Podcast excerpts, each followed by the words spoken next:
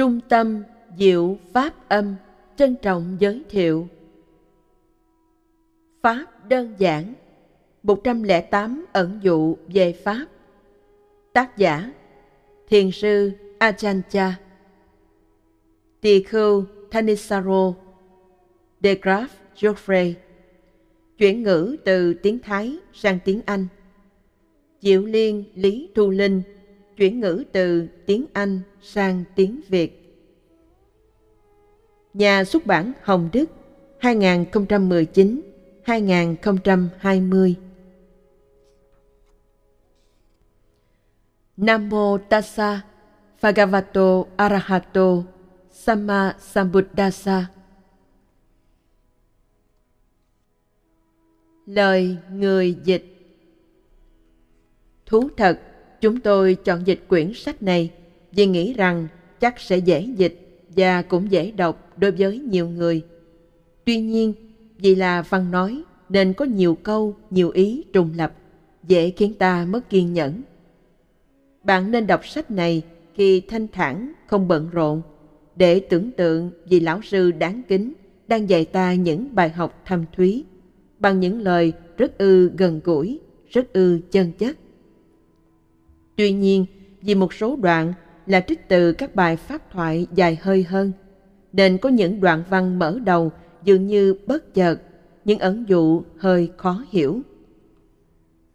Nhưng có ai bảo đọc sách thiền là mình phải hiểu hết mọi điều trong đó?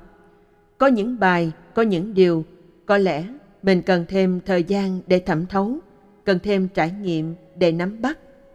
Cũng xin đừng nghĩ rằng người dịch là phải hiểu hết ngọn ngành. Công việc dịch đối với chúng tôi chỉ là một cách học pháp, còn hành thì phải tự nhận rằng mình chỉ mới thấy được biển khơi trước mặt. Còn chạm tới được mặt nước biển, hẳn còn phải bao nhiêu A Tăng kỳ kiếp nữa.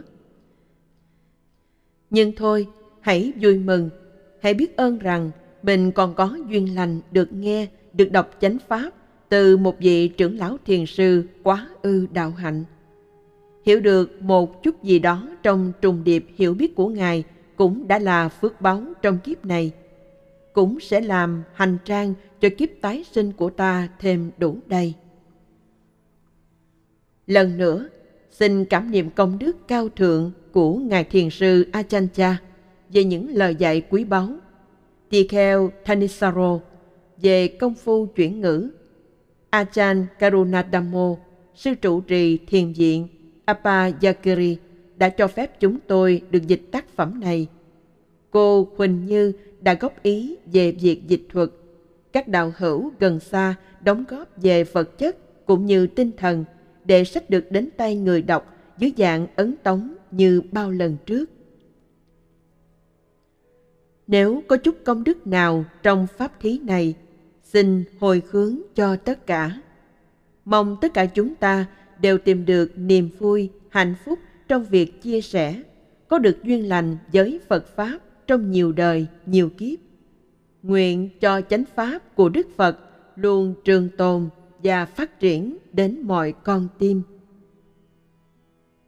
Tháng 11 năm 2019, Diệu Liên Lý Thu Linh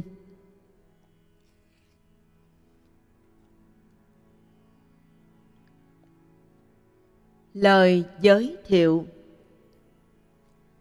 Thiền sư Achancha rất thiền xảo trong việc sử dụng các ẩn dụ, vừa chính xác và vừa lạ để giải thích các pháp. Đôi khi Ngài làm rõ một điều trừu tượng với một hình ảnh thật đơn giản, sống động. Khi thì Ngài tiếu lâm hóa sự ám chỉ trong một hình ảnh khiến ta có thể nhận ra nhiều tầng ý nghĩa bên trong đó giúp ta nắm được ý nghĩa tiếp theo đó. Nói cách khác, đôi khi các ẩn dụ cho ta lời giải đáp, đôi khi chúng đặt ra những vấn đề cho ta suy ngẫm. Kể từ khi thiền sư viên tịch, nhiều sưu tập về các bài giảng ẩn dụ đã được gom góp từ các bài thuyết pháp của Ngài. Bản dịch từ tiếng Thái này được tập hợp phần lớn từ bộ sưu tập của các đệ tử của Ngài xuất bản năm 1995, có tựa tiếng Thái là Giống như tâm tựa như trí. Tôi nói phần lớn là vì tôi có chỉnh sửa một số chỗ như sau. Có ba ẩn dụ trong bộ sưu tập gốc đã được thay thế dựa trên bài pháp hay nhằm chán điều mình ưa thích. Đó là nước đóng chai, nước ở suối nguồn, hàng rào và trong khuôn hình tròn. Hai trong ba ẩn dụ được thay là do các ẩn dụ gốc trùng lập với các ẩn dụ khác trong bộ sưu tập. Ẩn dụ thứ ba được thay thế do nó có ý nghĩa lịch sử nhiều hơn là sự thực dụng. Một số tựa của các ẩn dụ được thay thế cho phù hợp với ngôn ngữ tiếng Anh. Thứ tự của các ẩn dụ được thay đổi để tạo ra cảm giác cân bằng, thống nhất và rõ ràng. Ngoài ra, trong phần biên soạn của chỉnh sửa này, tôi cũng đã thêm vào hai thay đổi khác. Vì một số ẩn dụ gốc dựa trên các bản thảo đã được biên tập từ các pháp thoại của Ngài Ajahn tôi đã cố gắng ở bất cứ đâu mà tôi nhận ra như thế, chỉnh sửa lại để có được các bản thảo mới từ các pháp thoại và dịch lại các ẩn dụ để chúng gần gũi hơn với những lời dạy gốc của Ngài Ajahn Ngoài các đề từ, các ẩn dụ được chỉnh sửa bao gồm ly bể, giọt nước, dòng nước, khỉ và lặng yên nước chảy. Tôi đã thay bản gốc của lò nung với một bản đầy đủ hơn của cùng một ẩn dụ có trong bộ sưu tập cái sai trong cái đúng. Khi chuyển ngữ các ẩn dụ này, tôi đã cố gắng không trao chuốt chúng nhiều vì chính tính chất thô sơ, mộc mạc của chúng đã bộc lộ đúng nhiều tầng lớp ý nghĩa chứa đựng trong đó, khiến chúng thật ấn tượng. Tôi mong là công trình dịch thuật sang tiếng Anh này thành công trong việc phản ảnh cùng tính chất ấy, khiến người đọc phải tiếp tục suy ngẫm. Nhiều vị xem qua bản thảo gốc đã cho tôi nhiều lời góp ý để chỉnh sửa tốt hơn. Tôi đặc biệt biết ơn Achan Pasano, Ginger Watanasumpat và Michael John. Mong là tất cả mọi độc giả khi đọc bản dịch này sẽ nhận ra chủ ý của Ngài Achan Cha là luôn giảng pháp bằng những điều đơn giản và đầy hình ảnh. Tháng 5 năm 2013, Tikhu Kanisaro. Hãy chọn phương cách để lắng nghe. Pháp chỉ như thế này, Pháp không có gì khác. Pháp có màu sắc không? Có hình thể không? Có góc cạnh, có ngắn dài. Không có cách gì để biết ngoài những so sánh như thế này. Nếu quý vị hiểu những điều này, quý vị hiểu Pháp. Đừng nghĩ rằng Pháp nằm ở đâu xa, Pháp ở ngay cạnh bạn. Pháp là về bản thân bạn. Hãy quan sát. Lúc buồn, lúc vui, lúc tự tại, lúc bất mãn, lúc giận, lúc oán trách người. Tất cả đều là Pháp. Ajahn Ngôi nhà thật sự của bạn Ngôi nhà bên ngoài không phải là ngôi nhà thật sự của bạn. Đó chỉ là căn nhà giả tưởng, căn nhà trong thế tục. Còn căn nhà thật sự của bạn, đó là sự bình an. Đức Phật đã dạy ta xây căn nhà thật sự của mình bằng cách buông bỏ cho đến khi ta đạt được bình an, thanh tịnh ra biển. Sông, suối, ao, hồ đều chảy ra biển. Khi hòa với biển, tất cả đều có màu xanh, đều có cùng vị mặn. Đối với chúng sanh cũng thế, không quan trọng họ từ đâu đến, khi họ đã gia nhập dòng chảy của Pháp, tất cả đều cùng một Pháp. Nước ngầm Phật là Pháp, Pháp cũng là Phật. Pháp mà Đức Phật đã chứng là điều luôn hiện hữu ở thế gian. Nó chưa bao giờ biến mất. Nó giống như nước ngầm. Bất cứ ai đã đào giếng đủ sâu đều tìm được nguồn nước. Không phải là do người đó chế biến ra nước. Người đó chỉ dồn tất cả sức lực vào việc đào giếng đủ sâu để đến được nước đã có sẵn ở đó. Cho nên, nếu có đủ niềm tin, ta sẽ biết là Đức Phật không ở đâu xa. Ta đang ngồi trước mặt Ngài đây. Khi nào ta biết Pháp, ta thấy Phật. Những người chủ tâm thực hành Pháp không ngưng nghỉ. Dầu họ đi, đứng, nằm ngồi ở đâu, họ đều luôn được nghe Pháp của Phật. Tất cả ở ngay đây. Phật là Pháp, Pháp cũng là Phật. Đức Phật không mang theo trí tuệ giác ngộ của Ngài khi nhập diệt. Ngài để chúng lại cho ta ngay tại đây. Nói một cách đơn giản, giống như các thầy cô giáo ở trường học. Không phải sinh ra họ đã là thầy, cô giáo. Họ phải học các ngành nghề trước khi họ có thể dạy học ở trường và được lãnh lương. Sau một thời gian, họ sẽ ra đi khỏi ngành dạy học. Nhưng quý vị có thể nói rằng, theo một cách nhìn nào đó, các thầy cô giáo không ra đi, không mất đi. Các tính chất làm nên một người thầy vẫn còn ngay đây. Chúng không mất đi đâu cả.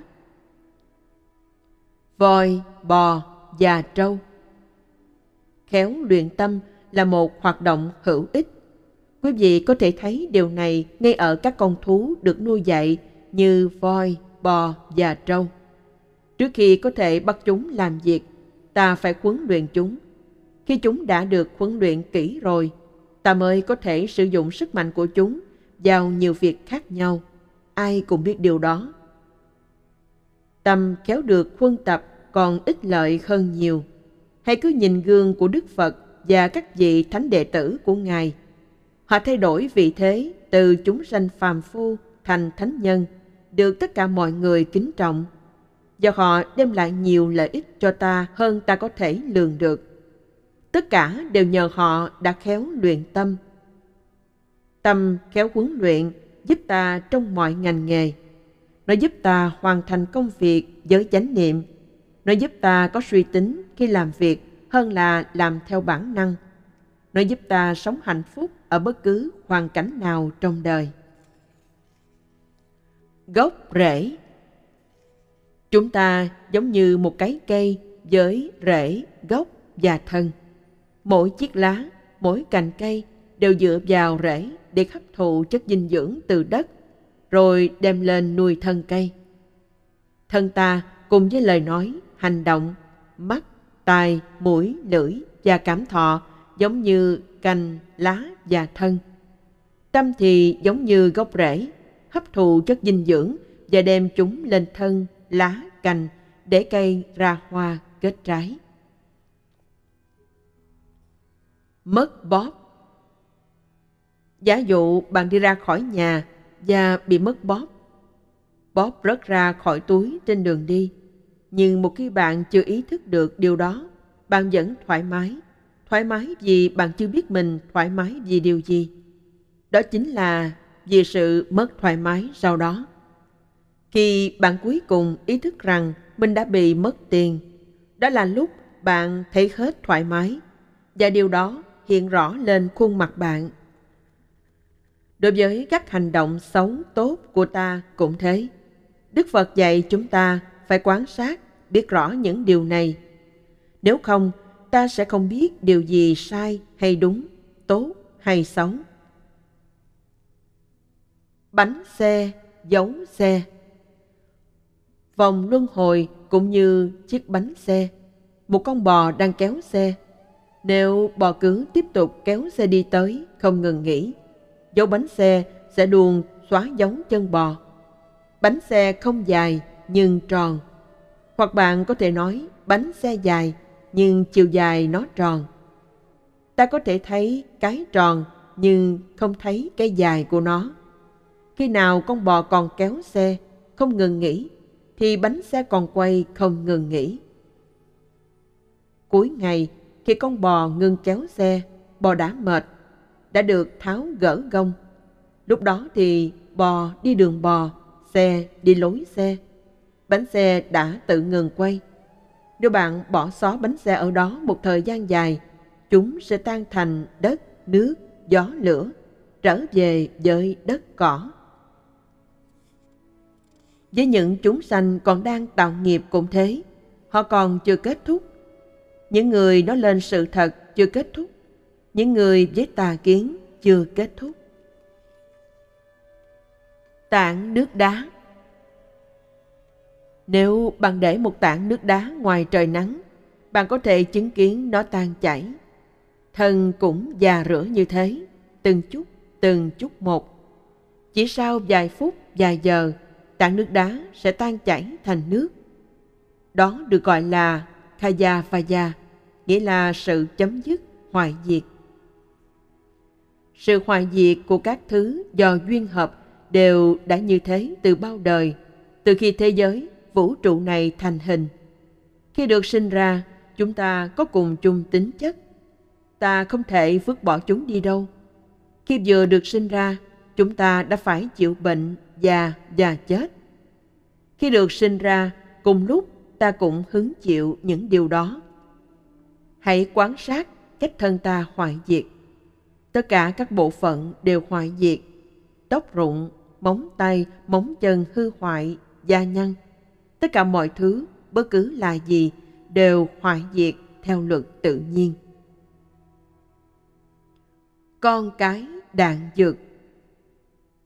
Cây súng bắn các viên đạn, các con của nó ra phía ngoài. Còn ta bắn con cái vào trong vào trái tim ta. Khi các con ngoan, tim ta rộn rã. Khi chúng hư, tim ta cũng không an. Con cái, chúng là một vấn đề của nghiệp. Có nghiệp xấu, có nghiệp tốt. Nhưng tốt hay xấu cũng là con cái của ta, không có gì khác hơn. Khi sinh chúng ra, chúng càng khiếm khuyết, ta càng yêu chúng hơn. Nếu có đứa sinh ra bị tàn tật, đó là đứa ta thương yêu nhất mỗi khi ra khỏi nhà, ta căn dặn đứa lớn, hãy trông chừng em con, hãy coi chừng nó, vì ta thương đứa đó. Khi sắp lìa bỏ cõi trần, ta căn dặn, hãy chăm sóc nó, hãy bảo vệ con tôi. Đứa trẻ đó khiếm khuyết nên bạn càng thương nó hơn. Đuôi rắn. Phàm phu chúng ta không thích khổ, ta chỉ muốn được hạnh phúc. Nhưng thật ra hạnh phúc chỉ là đau khổ trá hình. Đau thì là cái khổ rõ ràng, nói một cách đơn giản. Khổ đau và hạnh phúc giống như rắn. Đầu nó là khổ, đuôi nó là hạnh phúc. Đầu nó chứa độc tố, miệng nó chứa độc. Nếu bạn đến gần đầu rắn, nó sẽ cắn bạn. Nếu nắm đuôi rắn, bạn tưởng là an toàn. Nhưng nếu nắm lâu, rắn sẽ quay đầu và cắn bạn như thường đó là vì đầu và đuôi rắn đều thuộc về một con rắn. Các hạnh phúc và khổ đau đến từ một nguồn gốc, tham ái và si mê.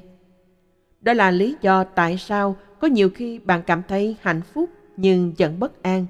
Ngay cả khi bạn đã đạt được điều mình mong muốn, thí dụ được của cải vật chất, địa vị, danh tiếng. Khi có được những thứ này, bạn cảm thấy hạnh phúc nhưng tâm không thật sự yên, vì vẫn còn một nỗi lo sợ len lỏi vào. Nhắc rằng bạn có thể đánh mất chúng, bạn sợ rằng chúng sẽ biến mất. Chính nỗi sợ này là cái khiến bạn bất an. Đôi khi bạn thật sự mất tất cả những thứ này và thật sự khổ đau.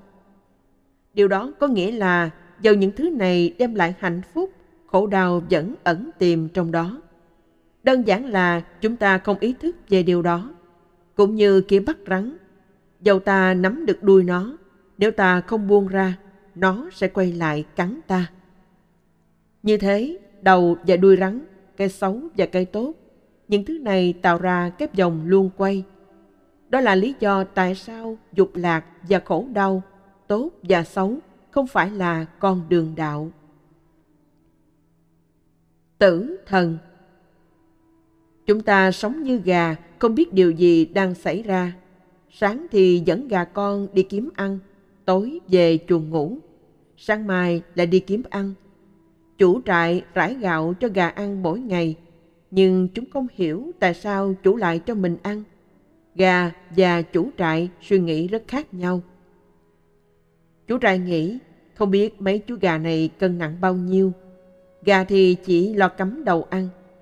Khi chủ trại nhấc nó lên để ước tính trọng lượng, nó còn tưởng chủ trại biểu lộ tình thương mến với nó.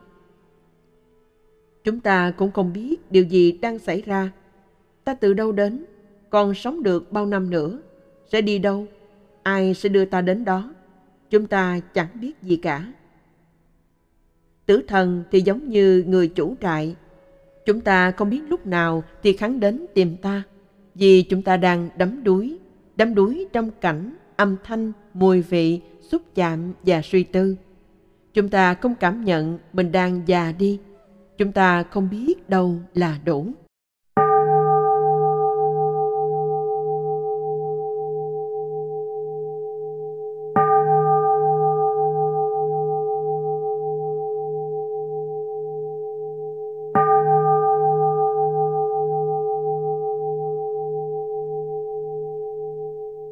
Cái bắt đầu là cái kết thúc.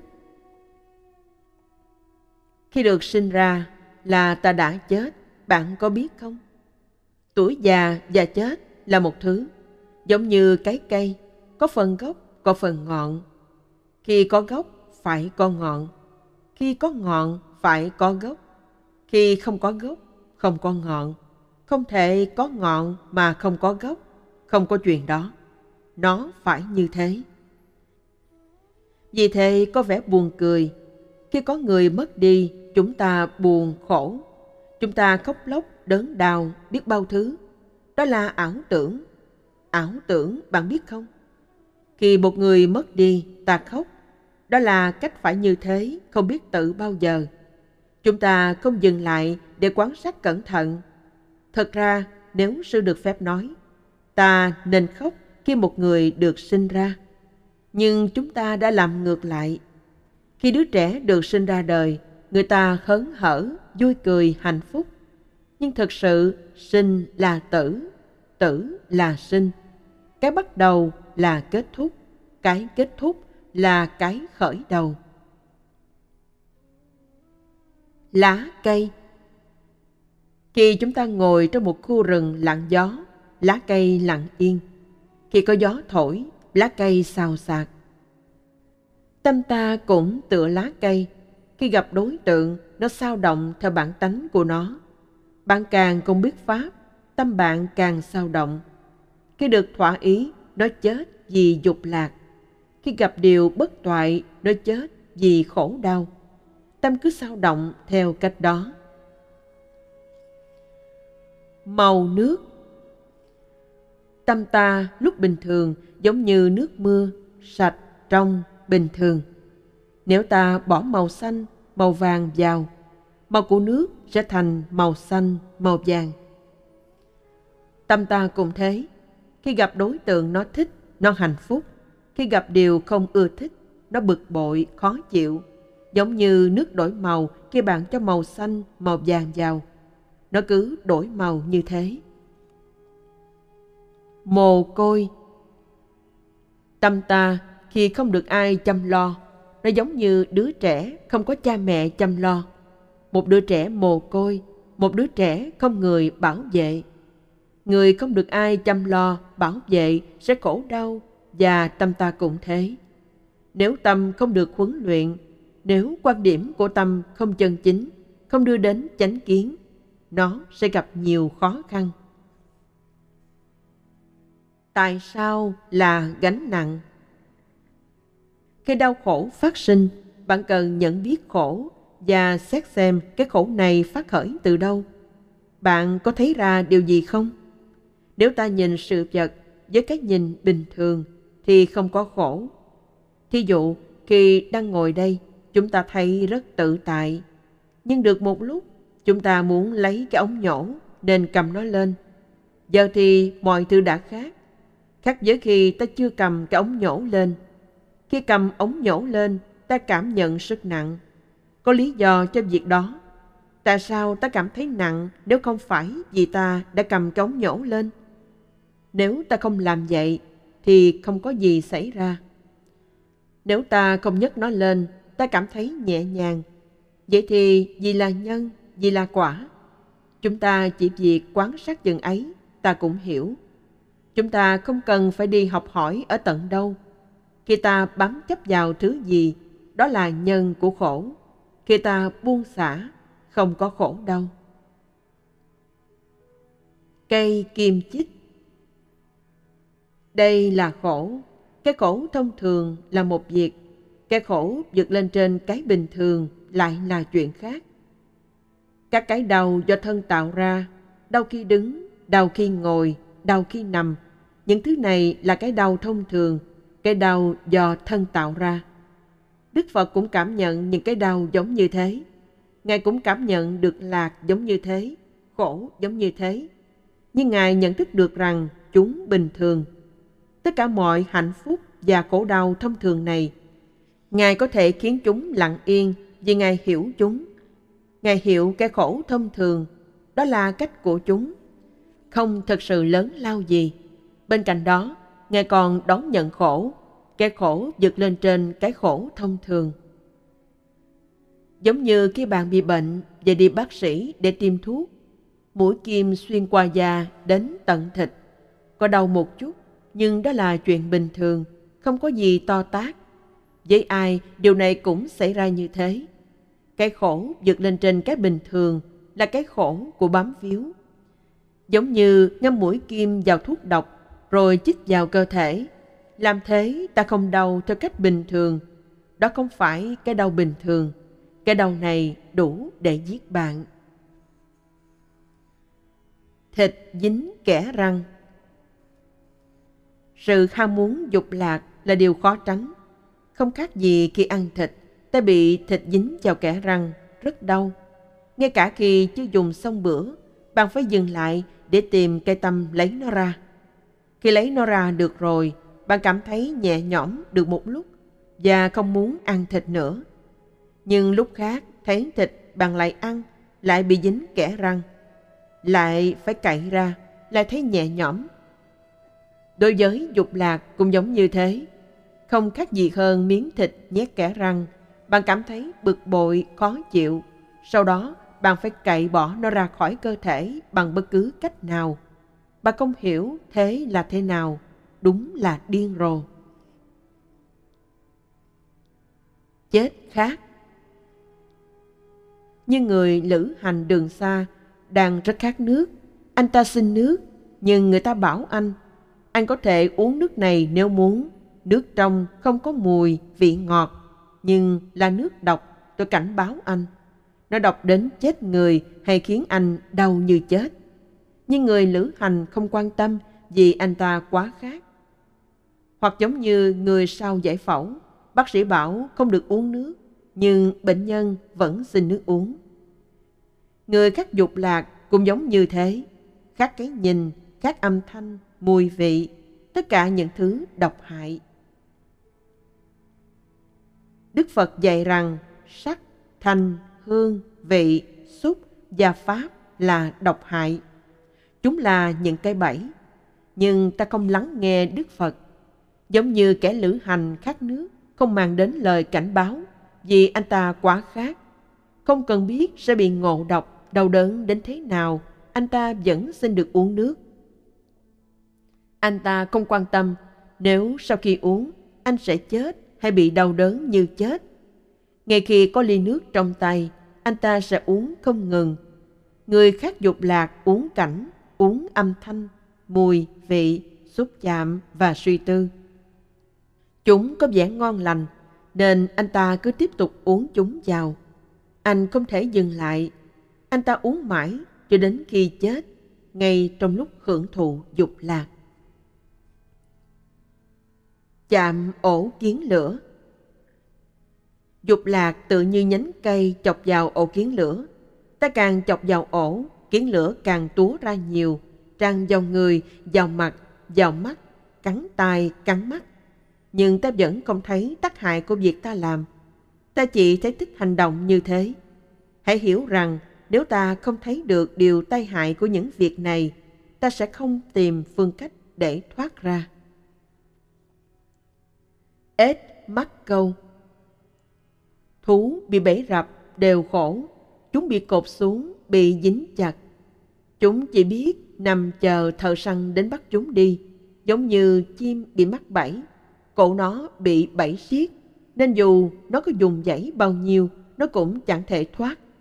Nó cứ dãy đạp, vật mình bên này bên kia, nhưng nó không thể thoát khỏi bẫy. Nó chỉ có thể chờ thợ săn đến. Khi người thợ săn đến, thế là hết. Đó là ma vương. Chim chóc rất sợ người này.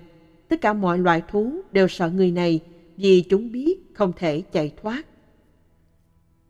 Những chiếc bẫy của chúng ta là sắc, thanh, hương, vị, xúc và pháp. Chúng cột ta xuống khi ta bám chấp vào sắc, thanh, hương, vị, xúc và pháp. Ta cũng giống như con cá bị mắc câu, chờ đợi người câu cá đến bắt. Dầu ta có vùng vẫy đến đâu, ta cũng không thể thoát.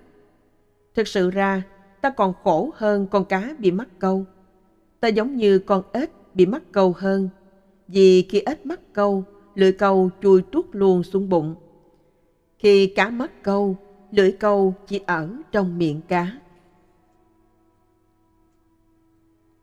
Cánh tay ngắn Giáo lý của Đức Phật rất đơn giản, trực tiếp và nhắm thẳng tới đích, nhưng lại khó cho người mới tu tập vì sự hiểu biết của họ có giới hạn. Giống như có cái lỗ hang, hàng trăm, hàng ngàn người than phiền rằng lỗ hang quá sâu, họ không thể với tới đáy. Gần như không có ai nói rằng vấn đề là vì cánh tay họ quá ngắn. Đức Phật dạy ta phải buông bỏ mọi ác pháp. Nhưng chúng ta tản lờ phần này đi và lao thẳng vào việc tạo công đức mà không buông bỏ các ác pháp. Như thế, khác gì bảo lỗ hang quá sâu. Những người bảo rằng cánh tay họ ngắn là rất hiếm. Gâu, gâu, gâu. Có lần sư thấy một con chó không ăn hết chỗ cơm sư đã cho. Nó chỉ nằm nhìn dĩa cơm ngay đó. Nó no quá rồi, không thể ăn thêm nữa, nhưng vẫn nằm trong chừng. Nó dần lờ đờ muốn ngủ, rồi lại ngó tới chỗ cơm còn lại. Nếu có con chó khác đến ăn, dù to hay nhỏ, nó cũng đều sừng nộ. Nếu mấy con gà đến ăn, nó cũng gầm gừ, gâu, gâu, gâu. Bụng nó no căng, nhưng nó không muốn cho ai khác ăn. Nó thật là ích kỷ, keo kiệt. Con người ta cũng thế. Nếu họ không biết Pháp, nếu họ không biết bổn phận của mình đối với người trên kẻ dưới, nếu tâm họ tràn đầy uế nhiễm, tham, sân và si, thì dầu họ có bao nhiêu tài sản, họ vẫn là người keo kiệt và ích kỷ. Họ không biết chia sẻ. Họ khó thể chia sẻ với trẻ em nghèo hay người già không có cái để ăn. Sư đã nghĩ nhiều về điều này và cảm thấy họ giống như súc vật bình thường. Họ không có tính cách của con người chút nào. Đức Phật gọi những người đó là con người súc sinh.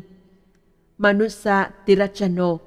Họ chính là như thế, vì họ không có thiện tâm, tự ái, hoan hỷ và rộng lượng. Con chó nằm trên đống thóc Giống như chú chó nằm trên đống thóc, bụng nó kêu đói, nhưng nó nằm đó suy nghĩ, không biết tìm đồ ăn ở đâu đây. Bụng thêm đói, nên nó nhảy xuống khỏi đống thóc chưa xây đi tìm mấy túi rác. Đồ ăn ngay đó trong đống thóc, nhưng nó không biết. Nó không nhìn thấy cơm gạo, nó không thể ăn thóc chưa xây Trí tuệ hiện hữu, nhưng nếu ta không thực hành, ta sẽ không hiểu ta cũng ngu si như con chó nằm trên đống thóc. Thật đáng thương. Gạo ăn được đó, nhưng bị trấu che. Cũng giống như sự giải thoát ở ngay đây, nhưng nó bị các ảo tưởng của ta che mờ. Ghẻ lát Đức Phật thuyết rằng, này các tỷ kheo, các ông có thấy con chó rừng chạy lanh quanh ở đây vào buổi tối? Các ông có thấy nó không? Đứng yên nó cũng khổ, chạy long vòng nó cũng khổ, ngồi xuống nó cũng khổ, nằm xuống nó cũng khổ. Trốn vào hốc cây nó khổ, vào trong hang nó cũng không yên. Nó khổ vì nó nghĩ đứng chỗ này không tốt, ngồi không tốt, nằm không yên, bụi cây không ổn, hốc cây không im, hang động không được, nên nó cứ chạy lanh quanh suốt. Thật ra, con chó rừng đó bị ghẻ lát. Sự khó chịu của nó không phải là ở bụi cây, hốc cây hay hang động, hay ở việc ngồi, đứng hay nằm. Nó khổ vì ghẻ lát.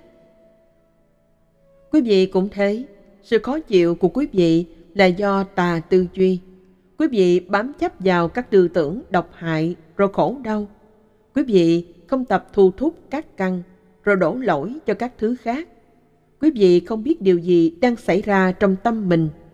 Khi ở tu viện Nông Papong, quý vị bức bối. Quý vị qua Mỹ rồi cũng khổ. Qua Anh cũng không yên. Đến chùa Pumwai cũng khổ.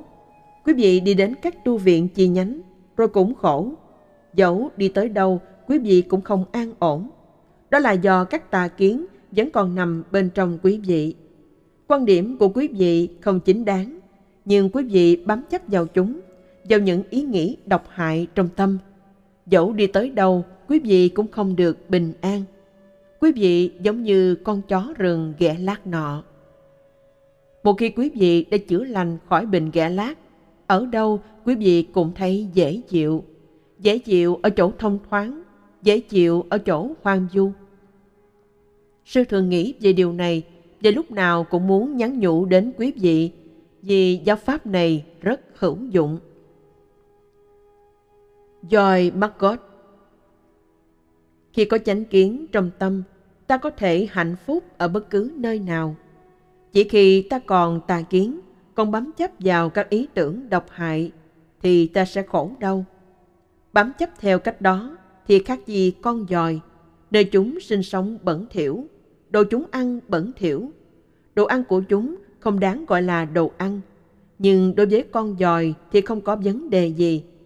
Thử lấy que gạt nó ra khỏi đống phân mà nó đang ăn, xem điều gì sẽ xảy ra. Nó sẽ ngọ ngoậy, ngọ ngoậy, nhanh chóng trở lại với đống phân cũ. Chỉ khi đó, nó mới thấy hạnh phúc. Đối với quý sư và các sa di cũng thế. Các ông vẫn còn tà kiến trong tâm. Quý thầy có đến khuyên dạy các ông phương cách để có được chánh kiến, nhưng các ông không thấy thích. Các ông tiếp tục quay về đóng phần cũ.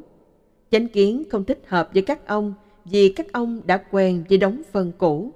Chừng nào dòi bọ còn chưa thấy nơi chúng sinh sống là bẩn thỉu, chúng sẽ không rời bỏ.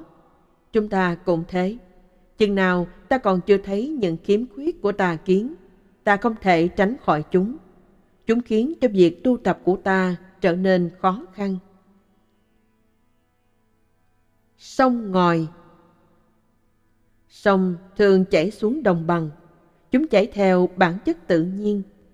Sông Ayutthaya, sông Muun, bất cứ sông gì, tất cả đều chảy xuống dưới thấp.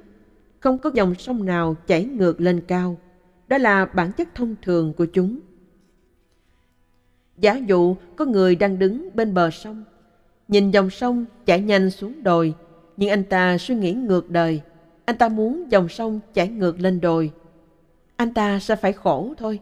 Anh ta sẽ không tìm được chút an bình nào. Ngồi, đứng, đi hay nằm, anh ta vẫn không yên. Tại sao vậy? Vì cách suy nghĩ của anh ta không đúng. Gà và vịt. Hai người kia thấy một con gà và một con vịt. Người thứ nhất muốn con gà là con vịt và con vịt là con gà, nhưng không thể nào được. Có cả đời điều này cũng không xảy ra. Nếu người thứ nhất không dừng suy nghĩ theo cách đó, anh ta sẽ khổ đau. Người thứ hai thấy con gà là gà, con vịt là vịt. Vậy thì không có vấn đề khi quan điểm của bạn chân chính thì không có khổ đau. Ở đây cũng thế, anicca, tức những thứ vô thường. Ta muốn chúng thường hằng. Khi chúng vô thường, ta buồn khổ. Người có thể thấy các pháp vô thường là vô thường sẽ được tự tại, không có vấn đề với họ. Từ ngày có mặt trên đời, chúng ta đã chạy trốn sự thật. Ta không muốn sự vật như chúng là nhưng ta cũng không thể khiến chúng khác đi. Đó chỉ là cách của chúng. Chúng không thể khác đi. Giống như cố gắng biến con vịt thành con gà, điều đó không thể xảy ra. Con vịt là con vịt, hoặc muốn biến con gà thành giống con vịt, không thể giống được. Con gà là con gà. Ai nghĩ rằng mình muốn hoán đổi mọi việc như thế sẽ phải khổ đau. Nhưng nếu ta nghĩ sự vật là như thế, ta sẽ tự tại. Vì dầu bạn có cố gắng đến mức nào, bạn cũng không thể khiến thân bền vững hay tồn tại mãi. Muối mà không mặn có một vị tự xưng là thiền giả đến thăm và xin được ở lại thiền viện. Ông hỏi về phương cách chúng tôi tu tập và tôi trả lời, nếu sống ở đây, ông không thể giữ tiền hay lưu giữ thứ gì. Chúng tôi sống theo giới luật. Vị ấy nói mình thực hành hạnh không bám chấp. Siêu nói, tôi không hiểu ý ông. Ông ta hỏi, nếu con sử dụng tiền mà không bám chấp, con có thể ở lại đây không? Nên sư nói, dĩ nhiên, nếu ông ăn muối mà nói muối không mặn thì ông có thể ở lại nếu ông chỉ tuyên bố là mình không bám chấp, chỉ vì ông không muốn tuân giữ giới luật rắc rối, thì khó mà ở lại đây. Nhưng nếu ông ăn muối mà không thấy mặn thì tôi sẽ tin ông. Ông có thể thực sự ăn cả ký muối mà không thấy mặn. Việc không bám chấp là điều không thể chỉ nói ngoài cửa miệng. Nếu ông nói năng theo kiểu đó, thì ông không thể sống ở tu viện này. Sau đó vị thiền giả ra đi.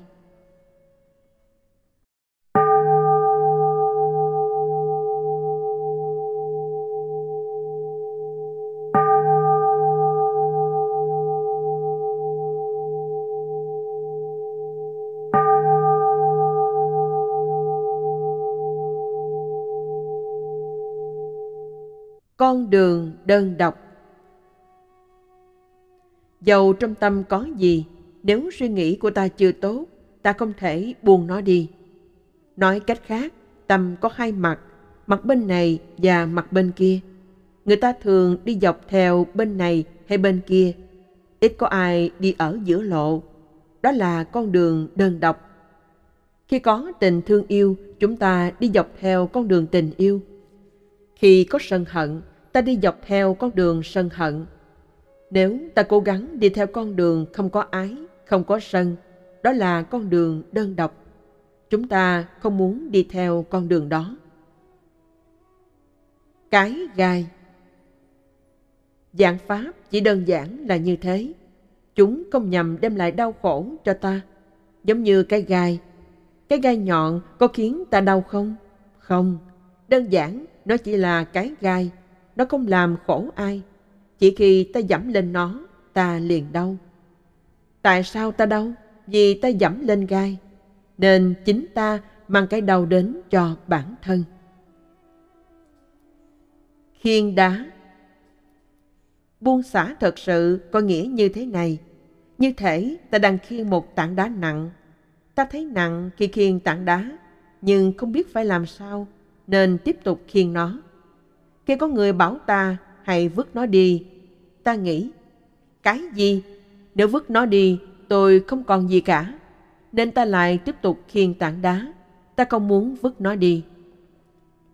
Ngay cả khi người ta bảo, nào vứt nó đi, như thế sẽ tốt hơn, bạn sẽ được lợi ích hơn. Ta vẫn không muốn vứt tảng đá đi vì sợ rằng mình không còn gì cả. Nên ta tiếp tục khiêng đá cho đến khi đã kiệt sức, đã yếu đến nỗi không còn có thể khiêng nó nữa. Đó là lúc chúng ta phải buông nó. Chỉ khi đã buông xả thì ta mới hiểu ý nghĩa của nó. Ta cảm thấy tự tại và cảm nhận được từ bên trong rằng khi khiêng tảng đá, ta thật sự cảm thấy nặng nề làm sao. Nhưng khi đang khiêng đá, ta không biết sự buông xả có ích lợi dường nào cái dầm. Đức Phật dạy chúng ta giải thoát qua trí tuệ, giống như có một miếng dầm nhỏ hay gai trong chân. Khi đi đứng, có lúc ta cảm thấy đau, có lúc không. Khi va chạm vào đâu, ta cảm thấy đau, nên ta mần mò trên chân, nhưng không tìm ra cái dầm. Thế là ta cho nó qua đi. Sau đó, ta đang đi thì vấp chân, và cái dầm lại làm ta đau. Điều này cứ tiếp diễn mãi. Tại sao? Vì cái dầm hay cây gai vẫn còn trong chân ta chưa gỡ ra được. Cái đau cứ tái diễn. Khi đau, ta đi tìm cái dầm, nhưng không ra, ta lại cho qua. Sau rồi nó lại đau, ta lại đi tìm nó. Cứ như thế mãi. Khi cái đau phát khởi, ta phải xem nó là gì. Chúng ta không để nó cứ qua đi. Khi chân ta đau, ta nói, ồ, cây gai mắc dịch vẫn còn đó. Khi cái đau phát khởi, ý muốn lấy cái dầm ra cũng có mặt. Nếu ta không lấy cái dầm ra, cái đau cứ tiếp tục trở lại, trở lại mãi. Ý muốn lấy cái dầm ra vẫn luôn còn đó. Cuối cùng, rồi cũng có ngày khi ta quyết định lấy cái dầm ra, dù có thế nào, vì nó làm ta đau. Ý muốn nỗ lực trong sự thực hành cũng phải giống như thế. Ở đâu có sự tiếp xúc, ở đó có bất an. Chúng ta phải khám xét sự vật ngay tại đó, giải quyết sự việc ngay tại đó. Giải quyết vấn đề của cái dầm trong chân bằng cách lấy nó ra ngay. Bắt cá Khi bạn không thấy được các mối họa từ việc bám chấp này để buông chúng xuống, không thấy phần thưởng sẽ có được khi buông, thì sự tu hành của bạn không đạt được ý nghĩa gì. Giống như bạn chỉ đùa giỡn với những thứ này, lấy móng tay cào chúng chơi. Nếu ta thấy các khuyết điểm của chúng rõ ràng, thấy các lợi ích của việc buông bỏ rõ ràng, thì tốt làm sao? Giống như khi bạn đi bắt cá bằng nơm, bạn cứ làm thế cho đến khi cảm thấy có cái gì trong nơm. Bạn có thể nghe tiếng động phát ra từ trong nơm. Bạn nghĩ rằng đó là cá, nên bạn thò tay vào nơm và sờ soạn chung quanh. Nhưng thứ bạn nắm bắt được không phải là cá. Nó là thứ gì đó sống dưới nước. Mắt bạn không nhìn thấy được. Bạn nghĩ có thể là con lương mà cũng có thể là con rắn. Bạn không muốn thả tay ra, sợ rằng đó là con lương. Nhưng nếu là con rắn mà bạn không buông tay, thì nó sẽ cắn bạn. Hiểu không? Bạn cảm thấy nghi ngờ vì sự việc không rõ ràng. Lòng ham muốn của bạn quá mãnh liệt đến nỗi bạn cứ nắm chặt nó vì sợ rằng đó là con lương. Khi bạn kéo được nó lên khỏi nước, thấy các vân phía sau cổ nó, bạn lập tức buông tay. Lúc đó không có ai bảo bạn, rắn đó, buông đi, buông đi. Không có ai bảo bạn, tâm tự nói rõ ràng hơn cả khi có ai đó bảo nó. Tại sao vậy? Vì tự bạn thấy sự nguy hiểm, rắn có thể cắn. Ai cần phải bảo với tâm như thế? Nếu bạn đã rèn luyện nó như thế, nó sẽ không nắm giữ. Ống nhổ Anatta đơn giản chỉ có nghĩa là vô ngã, nhưng nó tùy thuộc vào cảm giác có một cây ngã. Nó tùy thuộc vào cảm giác có atta. Đó là lý do có anatta. Khi không có atta, anatta cũng không có. Thí dụ, bạn không có ống nhổ trong nhà, thì vấn đề về cái ống nhổ này cũng không phiền hà bạn. Dầu nó bị bể, bị nứt hay bị mất trộm, không có gì làm bạn bận tâm vì không có nhân, không có điều kiện. Tại sao thế? Vì không có ống nhổ trong nhà bạn. Khi có ống nhổ trong nhà, thì cảm giác về một cây ngã phát sinh. Khi ống nhổ bể, bạn quan tâm. Khi nó mất, bạn quan tâm.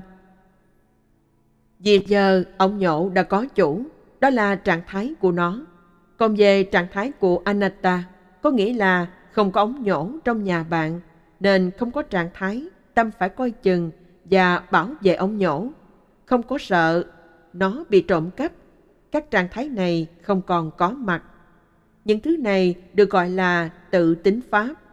Cùng có nhân, có duyên, nhưng chúng chỉ có mặt thế thôi. Vỏ chuối và vỏ dừa Sư sẽ cho một so sánh đơn giản. Giả thử quý vị mua chuối hay dừa trong chợ rồi mang chúng đi theo. Có người hỏi, tại sao sư mua chuối? Sư mua để dùng, vậy sư ăn cả vỏ à? Không, con không tin sư, nếu sư không ăn vỏ, tại sao sư phải xách theo vỏ? Hoặc khi sư sách dừa, họ hỏi, tại sao sư sách dừa? Sư mang về để nấu cà ri. giỏ cũng nấu cà ri à? Không. Vậy sao sư phải sách theo? Thế đó, quý vị sẽ trả lời các câu hỏi này như thế nào? Qua ái dục. Nếu không có ái dục, quý vị không thể phát triển được kỹ năng, không có được trí tuệ. Đó là phương cách khi ta nỗ lực hành thiền. Dẫu ta thực hành bằng cách buông bỏ, cũng giống như chuối hay dừa. Tại sao ta phải xách theo vỏ chuối hay vỏ dừa? Vì chưa tới lúc buông bỏ chúng. Chúng vẫn còn được dùng để che phủ phần thịt bên trong. Chưa tới lúc dứt bỏ chúng, nên ta còn giữ lại chúng. Việc thực hành của chúng ta cũng thế. Các giả thuyết và sự buông xả phải đi với nhau. Cũng như vì vỏ dừa bao cơm dừa bên trong, nên ta phải mang sách chúng chung. Nếu người có nghĩ là ta ăn cả vỏ dừa thì sao? Ta biết việc ta làm là đủ. Làm toán Hành pháp cũng như làm toán, có nhân, chia, cộng và trừ. Nếu ta có thể suy nghĩ theo cách đó, ta sẽ khôn ngoan. Ta biết đúng thời, đúng nơi cho mọi thứ. Ta biết trừ khi cần trừ, nhân khi cần nhân, chia khi cần chia, cộng chung lại khi cần cộng. Nếu lúc nào ta cũng nhân lên thì tâm ta sẽ triệu nặng phiền não. Nói cách khác là ta không hề biết đủ. Không biết đủ nghĩa là không biết mình đang già đi. Ai biết mình đang già đi là người biết đủ. Khi có đủ, ta dễ nói, ok, nhiều rồi mà. Khi không biết đủ, tiếng ok khó nói ra, vì ta cứ tiếp tục muốn có thêm. Ta không bao giờ vứt bỏ thứ gì, buông thứ gì, đặt thứ gì xuống. Ta luôn gom thêm. Nếu biết nói ok, ta thấy tự tại, dễ chịu, thế là đủ. Ly bể Giả sử bạn có một cái ly, bạn nói, ly của tôi còn nguyên vẹn, hãy cẩn thận, ok? Đừng có làm bể ly của tôi, ok? Nhưng làm sao bạn có thể ngăn vật dễ bể, không bể? Nếu nó không bể bây giờ, sau này nó sẽ bể. Nếu bạn không làm bể ly, người khác có thể làm thế. Nếu người khác không làm bể, con vật nào đó có thể làm bể ly. Đức Phật dạy ta hãy chấp nhận điều đó. Khi Ngài dùng một cái ly nguyên vẹn, Ngài quán tưởng tới độ xem như nó đã bể. Ngài thấy cái ly còn nguyên, nhưng Ngài muốn chúng ta xem như nó đã bể. Bất cứ khi nào ta cầm ly lên, Ngài muốn ta nói rằng cái ly đã bể. Dùng nó rồi để nó xuống. Ngài nói cho chúng ta biết rằng nó đã bể, đúng không? Sự hiểu biết của Đức Phật là như thế. Ngài thấy cái bể trong cái chưa bể. Vì sao Ngài biết rằng nó sẽ bể? Vì nó chưa bể. Đó là cách để Ngài xem như nó đã bể. Khi nào đến thời điểm nó sẽ bể, Ngài phát triển cách nhìn như thế và tiếp tục sử dụng ly. Một ngày kia, ly vụt khỏi tay Ngài, choảng, không vấn đề. Tại sao không vấn đề? Vì ta đã nhìn nó như đã bể trước khi nó thực sự bể, hiểu không? Nhưng bạn nói, ly của tôi rất đắt, đừng có bao giờ làm bể nó. Sau đó con chó làm bể ly. Ừ, thật muốn giết con chó luôn. Nếu con bạn làm bể ly, bạn giận con, bạn sẽ có thái độ như thế với bất cứ ai làm bể ly. Vì bạn đã xây đập trong lòng mình, nên nước không chảy xuôi. Bạn đã xây cái đập không lối thoát nước, nên nước chỉ có cách thoát là vỡ bờ, đúng không? Khi xây đập, bạn cũng phải xây lối thoát nước nữa, để khi nước dâng cao đến miệng, nó có thể thoát ra lối đó, đúng không? Bạn cần một lối thoát nước. Đức Phật đã nhìn ra sự vô thường và biết đó là bản chất của vạn pháp. Ngài đã nhìn thấy sự vô thường. Khi ta có thể nhìn mọi thứ theo cách đó, ta sẽ được bình an. Tóm lại, đó là cách thực hành Pháp. Muối Nếu bạn tạo công đức để chấm dứt khổ, bạn phải đồng thời phát triển các đức tính thiện xảo trong tâm. Nếu bạn không phát triển các thiện pháp, thì trí tuệ không phát sinh. Công đức tự nó giống như miếng thịt hay cá sống. Nếu bạn cứ để như thế, thì chúng sẽ hư hoại.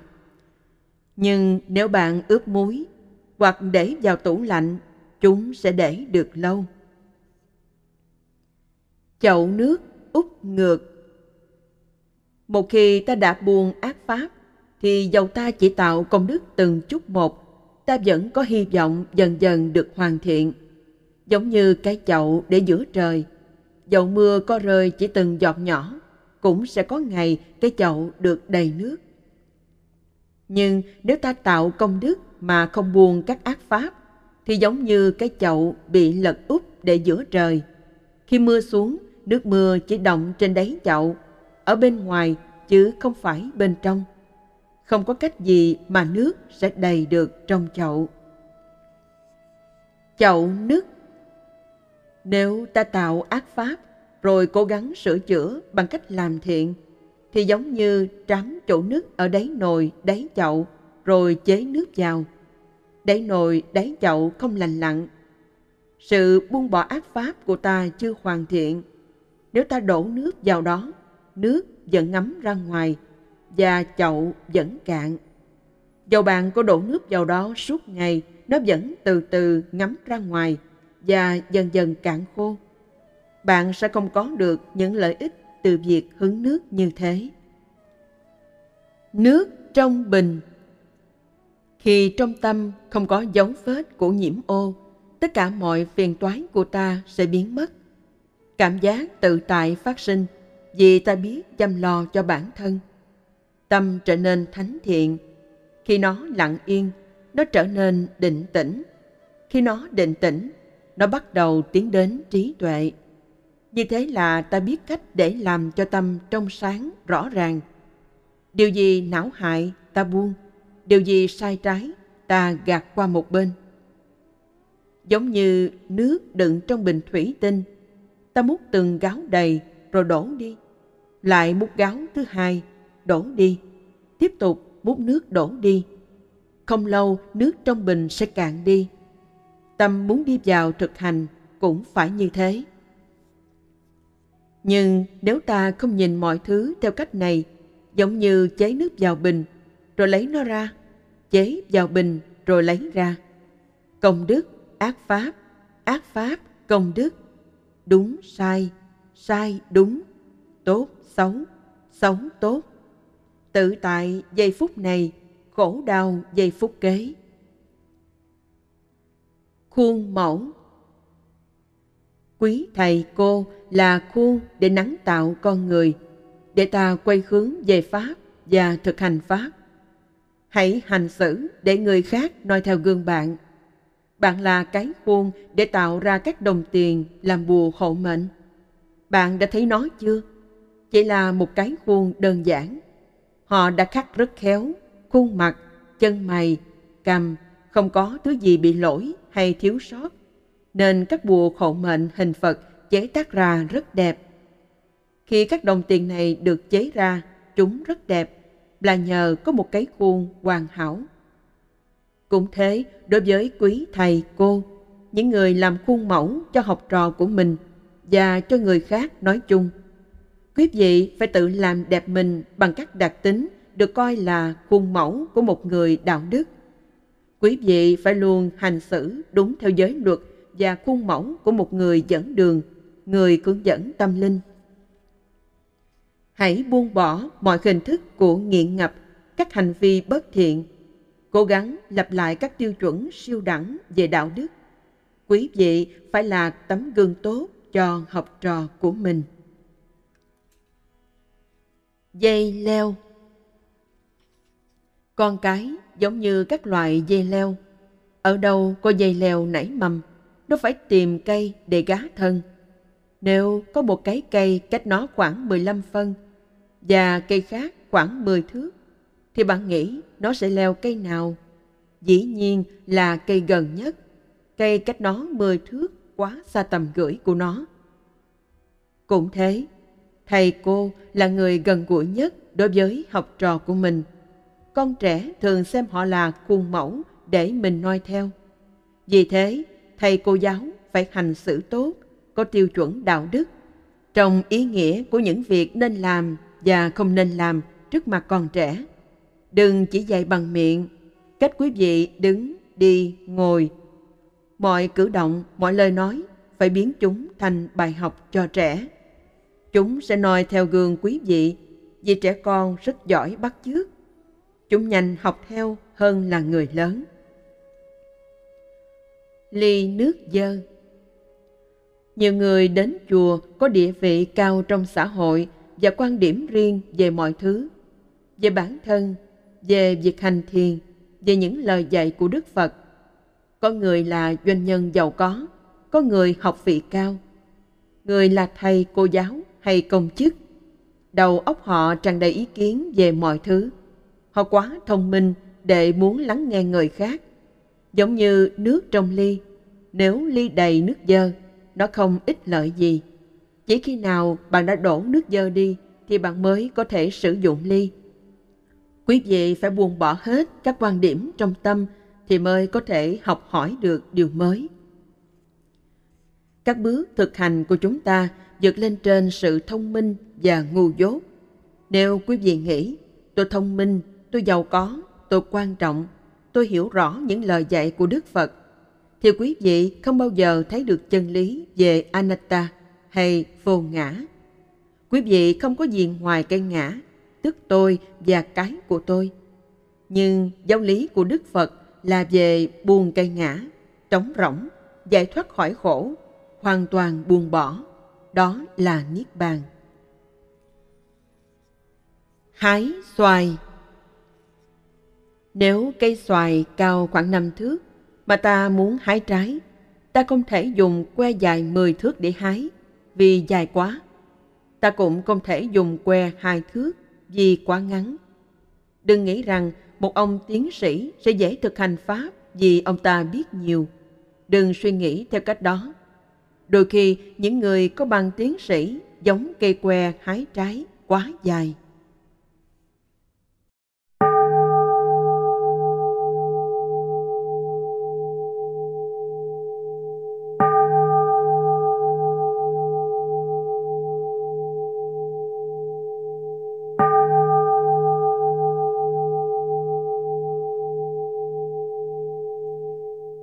Máy ghi âm bên trong bạn.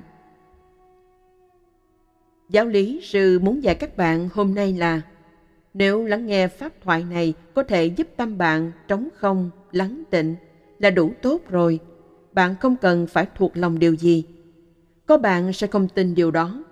Nếu bạn để tâm yên tĩnh, rồi để bất cứ điều gì bạn lắng nghe đi qua, đi qua, nhưng bạn vẫn tiếp tục quán tưởng, thì bạn giống như cái máy ghi âm. Bất cứ khi nào nó được vặn lên, mở lên như thế này, thì mọi thứ ở ngay đó. Các máy ghi âm ở bên ngoài có thể hư hoại. Sau khi bạn mua chúng xong, chúng có thể hư. Nhưng máy ghi âm bên trong bạn, khi Pháp đi thẳng vào tâm, ôi, nó thật tuyệt vời, nó luôn có mặt mà không hề làm hao tốn pin của bạn bong bóng. Vào thời Đức Phật còn tại thế, có những vị chứng ngộ được Pháp tối thượng trong khi ngồi lắng nghe Pháp. Họ rất nhanh, giống như quả bong bóng. Khí trong quả bóng có sức tụ đẩy ra ngoài. Ngay khi bạn chăm nó với một đầu kim, tất cả khí sẽ tràn ra ngay. Ở đây cũng thế, khi ta nghe Pháp theo đúng với thiên hướng của mình, nó sẽ đảo ngược các quan điểm, làm thay đổi từ thứ này sang thứ khác, và bạn có thể đạt được Pháp chân chánh. Không so bì với bò Một con bò kéo xe nặng trên khoảng đường dài, mặt trời càng xuống thấp ở phía chân trời, chiều đang tới, thì bò càng nhanh bước hơn, vì nó muốn đến đích nhanh chóng nơi nhớ cái chuồng của mình. Phàm phu chúng ta càng già càng nhiều bệnh hơn, càng gần với cái chết hơn. Đó là lúc ta cần phải tu tập. Không thể dùng tuổi già, dùng sự bệnh hoạn như là cái cớ để không tu. Nếu không, ta còn thua còn bò. Tâm là thầy của chính nó. Ai ở đây cũng giống nhau, chúng ta không khác gì nhau. Ngay lúc này, chúng ta chưa có thầy, vì nếu ta được Pháp khai ngộ, tâm phải dạy chính nó. Nếu tâm không tự dạy mình, thì giàu người khác có dạy cho ta bao điều, tâm sẽ không lắng nghe, tâm sẽ không chịu hiểu. Nó phải là thầy của chính mình. Không phải dễ để tự mình soi lại mình, rất khó. Vì thế, hãy quán chiếu về điều này một chút. Tất cả chúng ta đều tạo ác nghiệp. Giờ đã lớn tuổi rồi, ta cần dừng lại. Hãy làm cho nó nhẹ đi, hãy giảm bớt lại. Thực sự không có gì hơn. Tất cả chỉ có thế. Hãy hướng tâm theo đường đạo đức. Nước và dầu Nước và dầu khác nhau, cũng như người khôn khác với kẻ ngu. Đức Phật cũng sống với thấy, nghe, ngửi, nếm, xúc chạm và tư duy. Nhưng Ngài là A-la-hán, nên Ngài nhìn những thứ này như chúng là, chỉ có thế. Ngài tiếp tục buông bỏ, kể từ khi Ngài nhìn ra được tâm, chỉ là thế, là tâm, chỉ có thế. Tưởng chỉ là thế, tưởng chỉ có vậy. Ngài không pha trộn chúng với nhau. Nếu ta có thể suy nghĩ theo cách đó, nếu ta có thể cảm giác theo cách đó, ta có thể giữ chúng tách biệt. Tưởng và cảm giác ở một bên này, tâm ở bên kia, giống như dầu và nước, dẫu ở cùng trong một bình chứa, vẫn không trộn lẫn.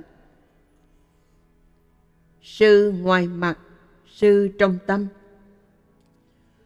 Một khi đã được thọ giới theo giáo lý nhà Phật, bạn được coi như sẽ trở thành nhà sư.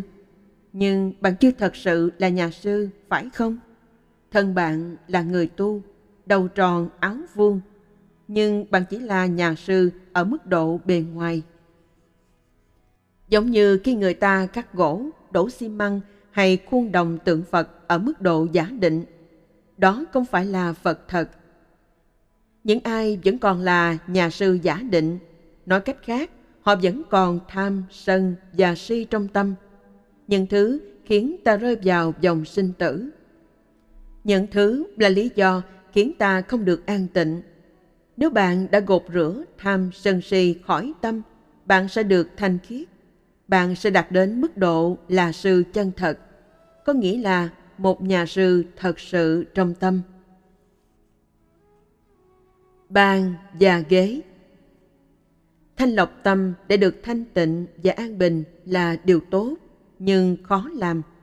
Ta phải bắt đầu với những thứ ở bên ngoài, tức hành động và lời nói ở thân, rồi từ đó đi trở vào trong. Con đường dẫn tới sự thuần khiết, đưa tới tĩnh lặng, là con đường có thể tẩy sạch tham, sân và si. Ta phải thực hành kiềm chế và tự thu thúc. Đó là lý do tại sao nó khó nhưng khó thì đã sao? Cũng giống như khi lấy gỗ làm bàn, ghế, rất khó. Nhưng khó thì sao? Gỗ mộc phải đi qua một quá trình. Trước khi thành bàn, ghế, gỗ phải đi qua các giai đoạn nặng nề, thô ráp. Chúng ta cũng thế, ta phải trở nên thiện xảo ở những chỗ chưa thiện xảo, đáng ngưỡng mộ ở những thứ chưa được ngưỡng mộ, đầy năng lực ở những chỗ chưa đủ năng lực. Con cuốn chiếu khi số đông người đến sống cùng nhau, ta dễ tu tập hơn nếu ta có các quan điểm đúng đắn và thích hợp với nhau. Khi chúng ta sẵn lòng thay đổi và dẹp bỏ tự ái để hòa hợp, là ta đã đến cùng nhau theo tinh thần Phật, Pháp và Tăng – bạn không thể nói rằng vì có nhiều người khiến ảnh hưởng đến sự thực hành của bạn. Giống như con cuốn chiếu, nó có rất nhiều chân. Ta nhìn nó, ta nghĩ chắc nó khó sinh hoạt vì có quá nhiều chân. Nhưng nó vẫn đi, đi tới, đi lui, nó không có vẻ gì khó khăn. Nó có nhịp điệu, có trước sau. Giáo lý của Đức Phật cũng thế. Nếu ta thực hành giống như một đệ tử của Phật thì rất dễ. Nói cách khác, nếu ta thực hành một cách đúng đắn, thực hành nghiêm túc, thực hành để được giải thoát khỏi khổ và thực hành đúng pháp, thì giàu có hàng trăm người, hàng ngàn người cũng không thành vấn đề. Tất cả mọi người đều đi theo dòng chảy. Quét nhà Công việc hàng ngày tạo cho ta nhiều sức mạnh. Ở đâu trong tu viện ta cũng có thể làm việc đó. Không kể đó là trong thất riêng của ta hay của ai. Nếu nơi đó giờ bừa bãi, hãy dọn sạch. Bạn không cần làm vì ai đó. Không cần làm để gây ấn tượng với ai. Bạn làm để được thực hành. Khi ta quét thất riêng, quét tu viện, giống như ta quét tất cả mọi ô uế khỏi tâm, vì ta là người đang tu tập Sư muốn tất cả quý vị đều nghĩ như thế trong tâm. Như thế thì ta không cần đòi hỏi phải có sự hợp tác hay hòa hợp. Chúng đã có sẵn đây rồi. Trồng tiêu Đức Phật, bổn sư của chúng ta, dạy rằng sự việc diễn ra như thế nào là việc của chúng. Ta cứ nỗ lực thực hành, vì ta không thể khiến kết quả đến mau hay chậm Giống như khi trồng cây tiêu, cây tự nó biết phải làm gì. Nếu ta muốn nó lớn nhanh hơn, ta phải biết đó là ảo tưởng. Nếu ta muốn nó chậm lớn, đó cũng là ảo tưởng. Chỉ khi đã thực sự trồng nó xuống, ta mới biết kết quả có như ta mong muốn. Khi trồng cây tiêu, bổn phận của ta là đào đất, tưới cây, bón phân, đuổi côn trùng cho cây. Chỉ có thế, đó là thứ ta cần làm là bổn phận của ta. Còn cây tiêu có xuất hiện hay không, đó là việc của cây, không phải của ta. Chúng ta không thể kéo cây cho nó dài ra, lớn lên. Đường tới tu viện Giới, định và tuệ, Đức Phật gọi đó là con đường. Con đường đó không phải là tôn giáo, không phải là thứ Đức Phật thật sự cần – nhưng đó là con đường đưa đến đích. Cũng giống như khi ta đi từ Bangkok đến tu viện Nopapong, bạn đâu muốn con đường phải đến đây. Bạn muốn đi đến tu viện kia, nhưng phải cần có con đường để bạn đi. Con đường không phải là tu viện, nó chỉ là con đường để đến tu viện. Bạn phải đi theo con đường đó để đến tu viện. Giới định tuệ là con đường đến bình an, là những thứ chúng ta thật sự cần. Thuốc Giống như khi bác sĩ đưa thuốc cho bệnh nhân đang bị sốt, bên ngoài chai sẽ có hướng dẫn về các bệnh mà thuốc có thể chữa. Còn thuốc chữa bệnh thì ở bên trong chai. Nếu bệnh nhân chỉ đọc lời hướng dẫn, thì dầu anh ta có đọc hàng trăm, hàng ngàn lần, cuối cùng anh cũng chết và chẳng được ích lợi gì từ thuốc. Nếu không biết chuyện, anh ta còn đi rêu rao rằng bác sĩ giỏm, thuốc không trị được bệnh như ghi trong toa.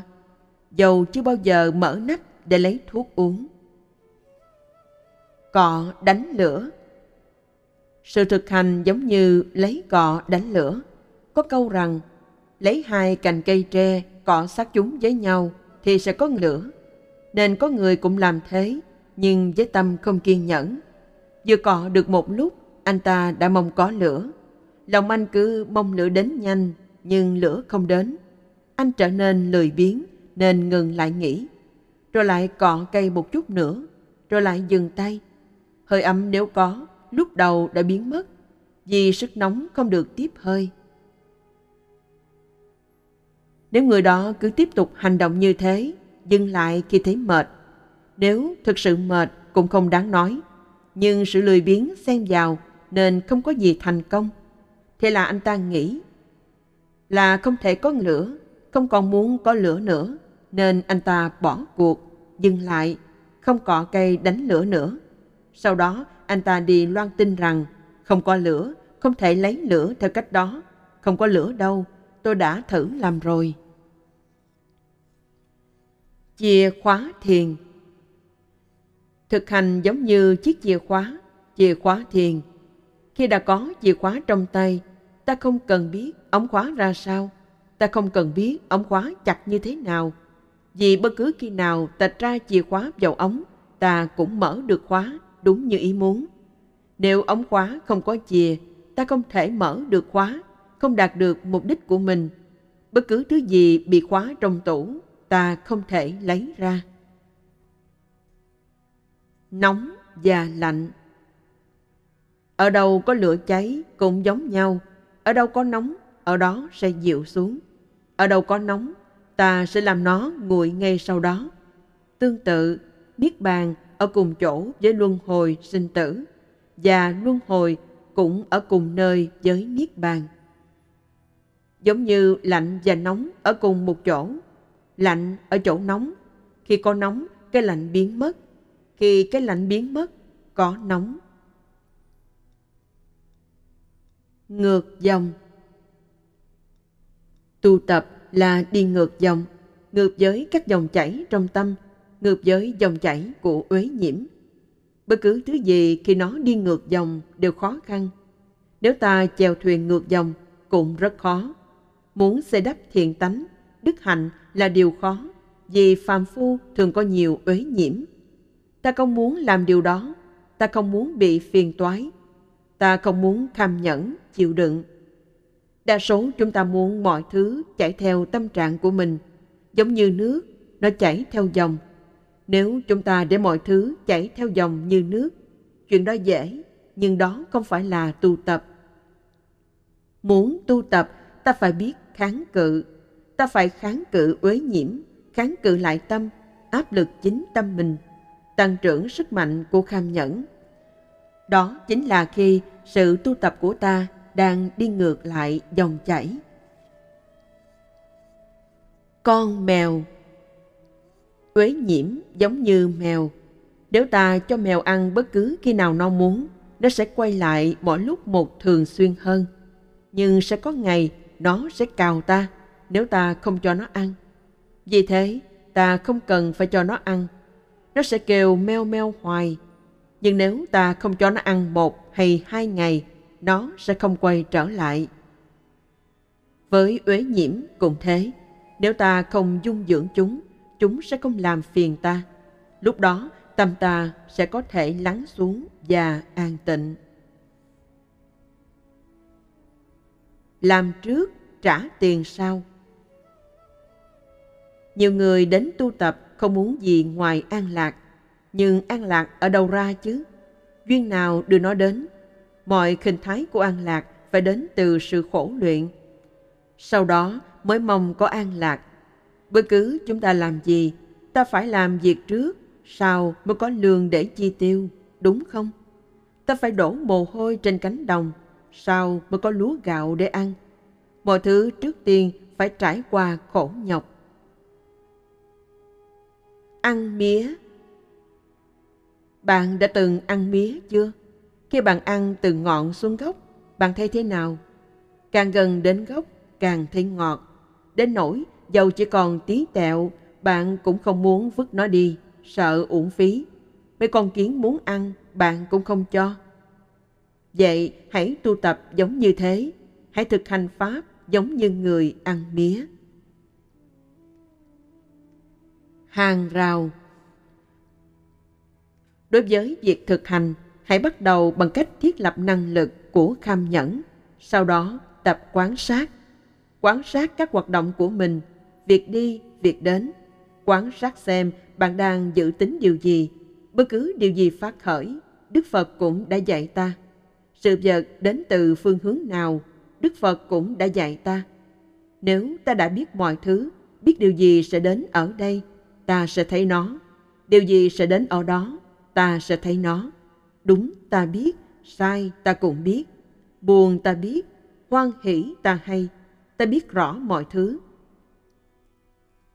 nhưng các tâm của ta khi chúng quan sát chúng chỉ biết rõ ràng tâm chỉ biết mặt này nhưng bỏ ngỏ mặt kia Giống như khi ta làm hàng rào quanh giường hay nhà nhưng không làm trọn vẹn.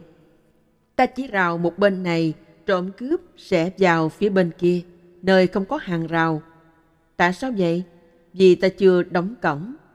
Hàng rào ta làm chưa hoàn tất, nên trộm cướp đi vào chỗ trống, đó là chuyện bình thường. Nên chúng ta quan sát tiếp, làm thêm rào, tiếp tục đóng mọi thứ lại. Dựng hàng rào ở đây có nghĩa là thiết lập chánh niệm và luôn tỉnh thức. Nếu ta làm thế, Pháp sẽ không đi đâu cả. Nó sẽ đến ngay tại đây. Tốt hay xấu, Pháp ta cần thấy và cần biết sẽ phát khởi tại đây. Vòng tròn Đối với việc thực hành, đừng nghĩ rằng phải ngồi mới là hành thiền, rằng phải đi qua lại mới là hành thiền. Đừng nghĩ như thế. Thiền chỉ là vấn đề thực hành. Dầu bạn đang diễn thuyết, ngồi đây lắng nghe hay đi khỏi nơi đây, hãy giữ sự thực hành trong tâm. Hãy tỉnh thức để biết điều gì đúng, điều gì sai. Đừng cho rằng chỉ cần thực hành giới luật trong mấy tháng an cư mùa mưa, rồi buông bỏ chúng sau khi mùa an cư đã qua. Như thế là không được. Mọi thứ không thể giải quyết theo cách đó. Giống như dọn vườn, ta phải luôn cắt tỉa, cắt tỉa. Sau đó khi mỏi mệt, ta mới dừng lại nghỉ ngơi. Ta dọn cuốc sẻn, rồi một hay hai tháng sau sẽ trở lại. Có dạy giờ cao hơn gốc cũ. Nếu chúng ta cố gắng dọn lại những nơi ta đã dọn, ta sẽ phí sức. Ngài Achan Mun có lần đã nói rằng chúng ta phải giữ cho sự thực hành của mình giống như một vòng tròn. Vòng tròn không có chỗ dừng. Hãy khiến nó tiếp tục, đừng dừng nghỉ. Khi tôi lắng nghe Ngài, tôi nghĩ, vậy khi tôi đã lắng nghe xong pháp thoại này, tôi sẽ phải làm gì? Câu trả lời là hãy khiến sự tỉnh thức Akaliko, tức vô thời hạn. Hãy chắc chắn rằng tâm luôn biết và nhận thấy được điều gì là đúng, điều gì sai. Lửa và lũ Đức Phật dạy rằng đó là cách của thân và tâm. Chúng sẽ tiếp tục theo cách đó. Chúng không thể khác hơn. Nói cách khác, trước tiên chúng phát khởi, rồi chúng già đi, rồi chúng hư hoại, sau cùng chúng chết. Đó là sự thật, là chân lý mà bạn đang trải nghiệm ngay hiện tại. Đó là chân đế. Vì thế, hãy quan sát với trí tuệ để thấy được nó, chỉ có thế. Ngày nếu như nhà bạn bị cháy, nếu như nhà bạn bị nước ngập, thì cũng chỉ nên quan tâm đến cái nhà. Nếu lửa cháy, đừng để nó đốt cả tâm bạn. Nếu nước ngập, đừng để nước tràn tâm bạn. Hãy để nước chỉ ngập nhà, hãy để lửa chỉ cháy nhà là thứ nằm ngoài thân. Còn tâm, hãy buông xả nó, vì đây đúng là thời điểm, đã đến lúc phải buông bỏ. Để ly xuống Tu tập bằng cách buông, đừng nắm giữ. Hoặc giả, nếu có nắm giữ, đừng nắm chặt. Bạn có hiểu việc không nắm giữ là gì không? Cái ly này đây, ta cầm nắm nó lên và quan sát nó. Khi ta đã biết nó là thế nào, ta đặt nó xuống. Đó gọi là không nắm giữ. Nói cách khác, nắm giữ nhưng không nắm chặt. Ta chỉ nắm giữ để quan sát, để biết. Xong rồi, ta để nó xuống, ta bình thản. Cũng thế với mọi thứ khác. Chuối có độc Sư đến sống ở một tu viện, xuất gia làm sa di khi mới 9 tuổi. Những ngày ấy, sư cứ cố gắng thực hành, nhưng không hiểu nhiều về mọi thứ. Sư chỉ bắt đầu có hiểu biết khi được thọ giới làm tỳ kheo. Ôi, sư thấy sợ tất cả mọi thứ. Khi quan sát đời sống đầy dục lạc của người thế tục, thêm gì thấy vui vẻ, hạnh phúc như họ nghĩ, sư chỉ thấy khổ đau, giống như bánh chuối. Khi ăn, ta thấy nó ngon, ngọt, ta biết vị ngọt của nó. Nhưng nếu ta biết ai đó đã bỏ thuốc độc vào chuối, nếu biết rằng ta sẽ tử vong sau khi ăn chuối, ta sẽ không màng đến chuối ngọt đến đâu, đúng không? Quan điểm của sư luôn là thế. Khi sư sắp sửa ăn thứ gì, sư luôn nhìn thấy chất độc bên trong. Đó là lý do tại sao càng ngày sư càng lánh xa thế tục, cho đến ngày nay sư đã tu hành được bao năm rồi. Một khi bạn có hiểu biết, những thứ như thế không thể hấp dẫn bạn.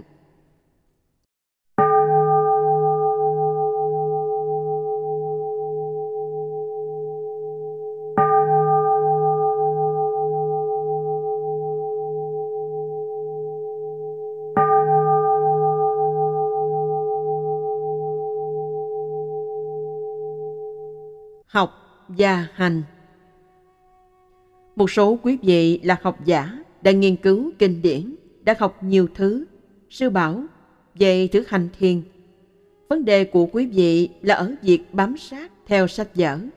Khi bạn học bạn học theo sách vở, nhưng khi thực hành, bạn phải thoát ra khỏi sách vở.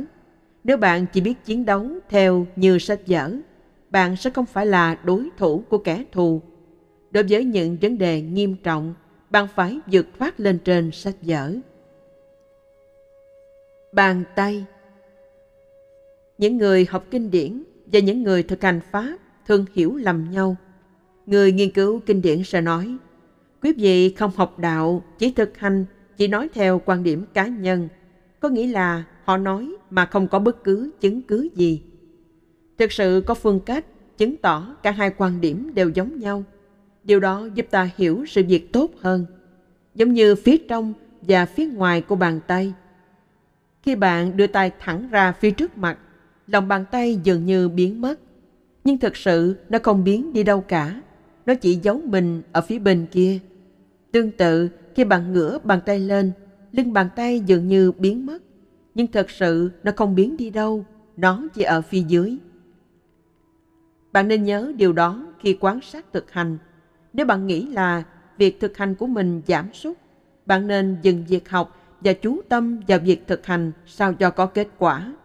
Nhưng dầu bạn có học Pháp nhiều tới đâu, bạn cũng không hiểu vì bạn chưa biết đúng theo chân đế.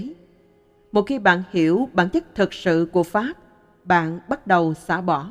Đây là sự quyết tâm tháo gỡ mọi chấp giữ. Bạn không còn bám víu vào bất cứ thứ gì nữa. Hoặc giả có còn nắm giữ thì nó cũng dần dần sút giảm. Đó là sự khác biệt giữa học và hành. Chữ viết Dừng lại, hãy bỏ các hiểu biết qua sách vở vào tủ. Đừng đem chúng ra nói ở đây. Bạn không thể mang thứ hiểu biết đó vào đây. Ở đây có loại hiểu biết mới. Khi sự việc thực sự phát sinh, nó không phải cùng một thứ như cái bạn viết chữ tham và khi tham phát khởi trong tâm, nó không giống như chữ viết. Cũng thế khi bạn giận và khi bạn viết chữ giận trên bảng, đó không phải là một thứ. Đó là các chữ. Nhưng cái giận phát khởi trong tâm, nó xảy ra quá nhanh, khiến bạn không thể đọc được gì. Nó phát khởi ngay lập tức trong tâm. Điều này quan trọng, rất quan trọng té cây. Cũng thế, đối với lý duyên hệ, vô minh duyên hành, hành duyên thức, thức duyên danh và sắc. Chúng ta đã học thuộc lòng điều đó, và đúng là như thế. Cách Đức Phật đã chia sự vật ra thế để ta dễ học. Nhưng khi những thứ này thật sự phát khởi, chúng quá nhanh để ta nhận diện. Giống như khi ta té từ trên cây xuống dưới đất, bụp. Ta không biết mình đã vượt qua bao nhiêu cành cây. Ngay khi ta vừa chạm vào một đối tượng, nếu đó là cái nó thích, nó đi thẳng đến tốt. Nó không nhận biết các bước liên hệ trong quá trình. Các duyên đi theo đúng với kinh điển mà đang vượt lên kinh điển.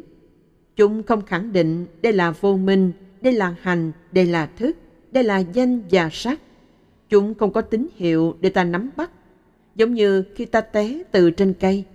Đức Phật đã nói về các khoảnh khắc tâm linh đầy chi tiết, nhưng ở đây sự so sánh điều đó với té cây. Khi ta trượt tay khỏi cây, bụp, ta không đo được mình đã rơi bao nhiêu thước, bao nhiêu mét. Ta chỉ biết là mình đã té xuống đất và bị đau, bị thương. Con dao Tập thể hình là để thân được khỏe, và rèn luyện tâm để nó mạnh mẽ cũng đại loại giống nhau, nhưng hai phương cách thì khác nhau. Khi luyện tập thân, bạn phải chuyển động nhiều phần khác nhau trên cơ thể. Nhưng khi luyện tâm, bạn khiến nó dừng lại, nghỉ ngơi như khi bạn hành thiền. Cố gắng khiến tâm buông mọi thứ. Đừng để nó nghĩ về điều này, điều kia hay bất cứ thứ gì. Khiến tâm trụ trên một đối tượng.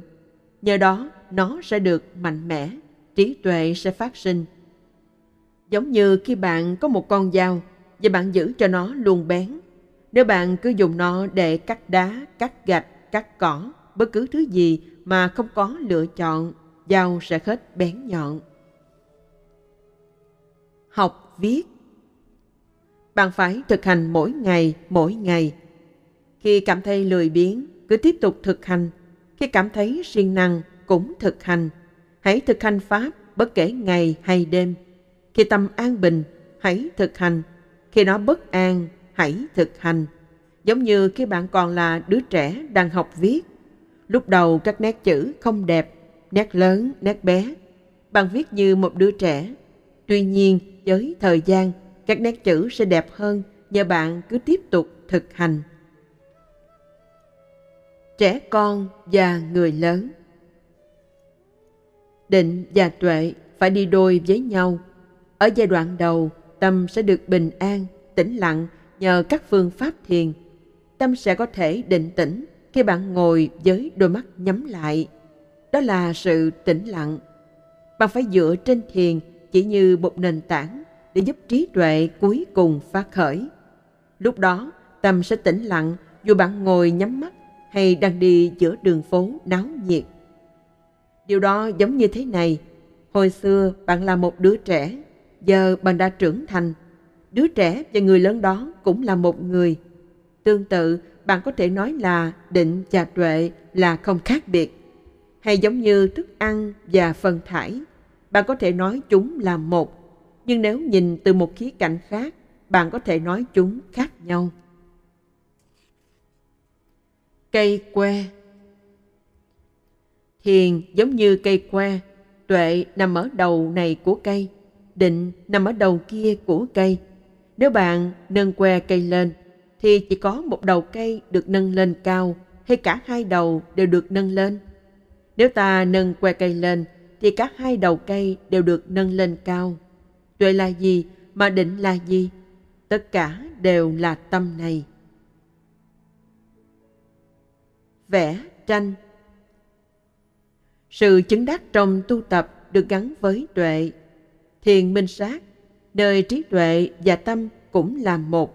Một số người không cần nhiều công sức, nhưng thành tựu dần đến với họ. Thật thế, những người có trí tuệ không phải bỏ nhiều công sức làm gì. Hành thiền giống như là người họa sĩ. Bạn quan sát điều gì đó và bạn hiểu được nó. Bạn hiểu nó cho đến nỗi nó in vào tâm bạn. Bạn có thể vẽ tranh từ những gì trong tâm bạn. Bạn không cần phải ngồi trước cảnh vật và vẽ lên từ cái thấy của mình. Người không hiểu là người phải ngồi đó phát họa cho tới khi nó len lỏi vào tâm.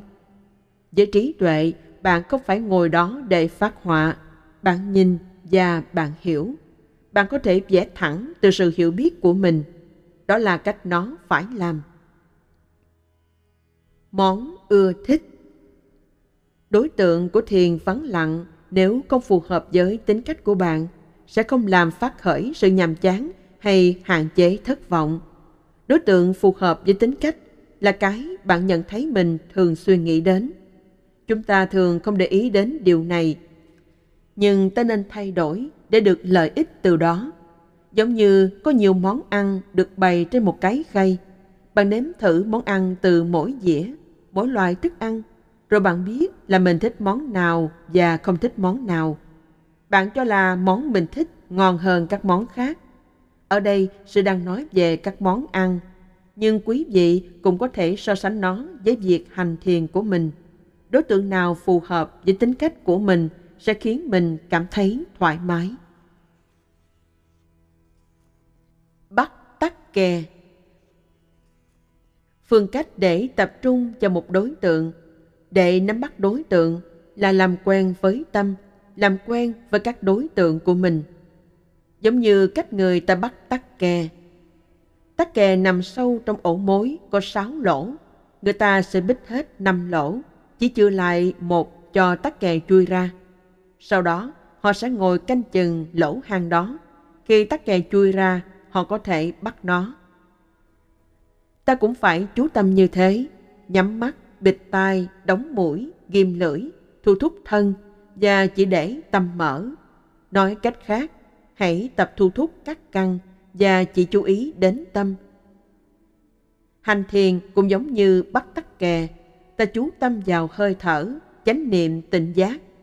Làm gì ta biết nấy, cảm giác phát khởi trong tâm vào lúc ấy giúp ta ý thức ta đang làm gì. Cảm giác đó khiến ta tỉnh thức. Giọt nước, dòng nước Mọi thứ đều ở ngay đây, bắt đầu với thân tâm này. Nói một cách đơn giản, ta cần giữ năm giới làm nền tảng. Quý vị không cần phải học kinh tạng Pali, hãy giữ năm giới, luôn cố gắng giữ giới. Giữ giới với tất cả sự cẩn trọng. Lúc đầu có thể ta vẫn còn lầm lỗi. Khi nhận biết điều đó, hãy dừng lại, quay về và bắt đầu trở lại. Có thể ta lại phóng vật, lại làm lỗi. Hãy quay trở lại, mỗi lần và mọi lần đều như thế. Chánh niệm của ta sẽ tăng lên, giống như nước ta đổ ra từ bình. Nếu ta chỉ hơi nghiêng bình để nước nhỏ giọt ra ngoài, tỏng, tỏng, tỏng. Dường như có khoảng ngắt trong dòng chảy. Nếu ta nghiêng bình thêm chút nữa, nước chảy tỏng, tỏng, tỏng nếu nghiêng bình thêm nữa, sẽ không còn âm thanh đó. Nước đã chảy thành dòng. Không còn nhỏ giọt nữa. Các giọt nước đã đi đâu? Chúng không đi đâu cả. Chúng di chuyển thành dòng nước chảy. Chúng chảy đều, chúng hòa vào nhau thành một, đúng không? Đó là cách chảy của dòng nước. Chăn trâu Việc tu hành cũng thế. Khi ta luôn quán sát tâm, luôn canh chừng tâm khi tỉnh thức, thì người biết xem chừng tâm đó sẽ thoát khỏi nanh vuốt của ma dương. Giống như trăng trâu, phải có một ruộng lúa, hai trâu và ba người chủ trâu. Trâu muốn ăn lúa, lúa ruộng là thứ mà trâu muốn ăn. Tâm giống như trâu, đối tượng tâm giống như ruộng lúa. Sự tỉnh giác, chánh niệm giống như chủ trâu. Khi chăn trâu, ta phải dõi theo nó để chắc rằng nó không ăn lúa ruộng. Ta không cột trâu, nhưng luôn trông chừng nó. Nếu trâu đến gần ruộng lúa, ta la trâu. Khi nghe ta la, nó sẽ lùi lại. Nhưng không thể chắc chắn về điều đó. Tốt nhất là không được ngủ trưa. Nếu bạn ngủ trưa, thì chắc chắn trâu sẽ ăn hết lúa ruộng. Đánh trâu Tâm giống như trâu, đối tượng tâm giống như ruộng lúa. Sự tỉnh giác giống như chủ trâu. Bạn sẽ làm gì nếu phải chăn trâu? Ta không cột trâu, nhưng luôn trông chừng nó. Nếu trâu đến gần ruộng lúa, ta la trâu. Khi nghe ta la, nó sẽ lùi lại, nhưng không thể chắc chắn về điều đó. Nếu trâu cứng đầu, không nghe, thì ta phải lấy roi đánh nó. Lúc đó bạn nghĩ trâu sẽ đi đâu? Dạy trẻ Theo phương cách tu tập này, ta được dạy phải ngồi, đó là tọa thiền. Sau đó là tiếp tục quan sát. Sẽ có những cảm giác thoải mái và bực bội đang chèn đúng theo bản chất tự nhiên của chúng. Đừng chỉ tán thán tâm bạn, đừng chỉ trách móc nó. Hãy cảm nhận thời gian và nơi chốn cùng tâm. Khi đến thời điểm cần tán thán tâm, hãy khen nó một chút, chỉ vừa đủ đừng nuông chiều nó. Cũng giống như khi dạy một đứa trẻ, đôi khi ta phải đánh nó, hay lấy một cây roi nhỏ để đánh nó. Bạn không thể không đánh nó. Nói cách khác, đôi khi bạn phải phạt nó. Nhưng bạn cũng không thể phạt nó hoài. Nếu bạn làm thế, nó sẽ lì lợm. Nếu bạn cứ nuông chiều, cứ cho nó quà cáp, nó sẽ không thể tiến bộ. Cách thức chuẩn Cách thức chuẩn để ngồi thiền là ngồi với hai chân tréo nhau, chân phải trên chân trái, tay phải trên tay trái, ngồi thẳng lưng. Người ta nói bạn có thể thiền khi đi, khi ngồi. Vậy khi quỳ bạn có thiền được không? Chắc chắn được rồi, nhưng bạn là thiền sinh mới. Khi bắt đầu học viết, bạn phải thực hành viết các nét chữ rõ ràng, từng nét một. Một khi đã biết viết và chỉ viết cho cá nhân mình đọc, thì nếu muốn bạn có thể viết nguệch ngoạc, không có gì sai. Nhưng trước tiên bạn phải học cách thức chuẩn. Xạ lúa Ngồi quán hơi thở, vào ra. Ngồi thư giãn và thoải mái, nhưng đừng phóng dật. Nếu bạn bị lo ra, dừng lại, hãy quán xét xem tâm đi đâu và tại sao nó không theo dõi hơi thở. Hãy tìm và mang nó trở lại. Hãy giữ nó luôn theo hơi thở, rồi có ngày một điều tốt đẹp gì đó sẽ xảy ra. Nhưng cứ hãy tiếp tục thực hành. Thực hành như thể bạn không trông đợi sẽ được gì từ đó. Không có gì sẽ xảy ra. Bạn không biết ai đang tu tập thực hành. Nhưng bạn cứ tiếp tục việc mình làm, giống như lấy hạt giống trong kho thóc rồi gieo xuống đất. Thấy như là bạn đang vứt chúng đi, bạn rải khắp mặt đất như thể bạn không màng tới chúng nhưng rồi chúng sẽ mọc mầm lên cây. Bạn trồng cây xuống ruộng, kết quả là bạn sẽ có gạo để ăn. Đó là cách sự việc vận hành. Dạy trẻ Đôi khi hơi thở không bình ổn, lúc quá dài, lúc quá ngắn, khiến bạn phát rồ. Đó là vì bạn gắn tâm vào hơi thở quá chặt. Bạn chèn ép nó quá đáng Giống như cái bạn dạy đứa trẻ cách ngồi thiền. Nếu bạn cứ đánh mỗi khi nó làm sai, liệu nó có thông minh hơn không? Bạn kiềm chế nó quá chặt. Ở đây cũng thế. Hãy quán như thế này. Khi bạn đi từ nhà ra vườn hoa hay từ nhà đến sở làm, sao bạn không bực bội với hơi thở? Là vì bạn không để ý đến nó. Bạn để nó tự vận hành. Cũng thế, những nơi trên thân cảm thấy đau nhất là vì bạn quan tâm, chú trọng đến chúng nhiều quá. Tiễn người đi Quán sát hơi thở, chú tâm trên hơi thở, mang tâm về với hơi thở, chánh niệm đến hơi thở. Bạn không cần quan tâm đến thứ gì khác nữa. Tiếp tục tỉnh giác càng lúc càng sâu cho đến khi hơi thở thật vi tế, nhưng tâm vô cùng tỉnh thức những nơi phát khởi đau nhất sẽ dần giảm bớt. Suy cho cùng, chúng ta quán sát hơi thở cũng giống như sau khi có người thân đến thăm, ta tiễn họ ra bến tàu hay bến xe buýt. Một khi tàu nổ máy, nó liền rời bến, ta dõi theo cho đến khi nó đi khuất, rồi ta quay trở về. Chúng ta theo dõi hơi thở cũng bằng cách đó. Trước hết, ta làm quen với hơi thở thô, rồi ta làm quen với hơi thở vi tế. Khi hơi thở càng lúc càng vi tế, ta nhìn chúng qua đi. Hơi thở trở nên càng lúc càng nhẹ, nhưng ta giữ tâm càng lúc càng tỉnh giác. Ta tiếp tục theo dõi hơi thở càng lúc càng vi tế, cho đến khi dường như không còn hơi thở, chỉ có sự tỉnh giác, thật sự tỉnh giác. Luôn quán sát nếu bạn thất niệm một phút, bạn điên đảo một phút. Nếu buông lời chánh niệm hai phút, bạn điên đảo hai phút. Nếu lơ là nửa ngày, bạn điên đảo nửa ngày. Sự việc là như thế. Chánh niệm có nghĩa là luôn giữ điều gì đó trong tâm. Khi hành động hay nói điều gì, bạn phải nhớ cảnh giác. Khi làm gì, bạn phải để tâm đến cái mình đang làm. Giữ điều đó trong tâm giống như có đồ vật muốn bán trong nhà.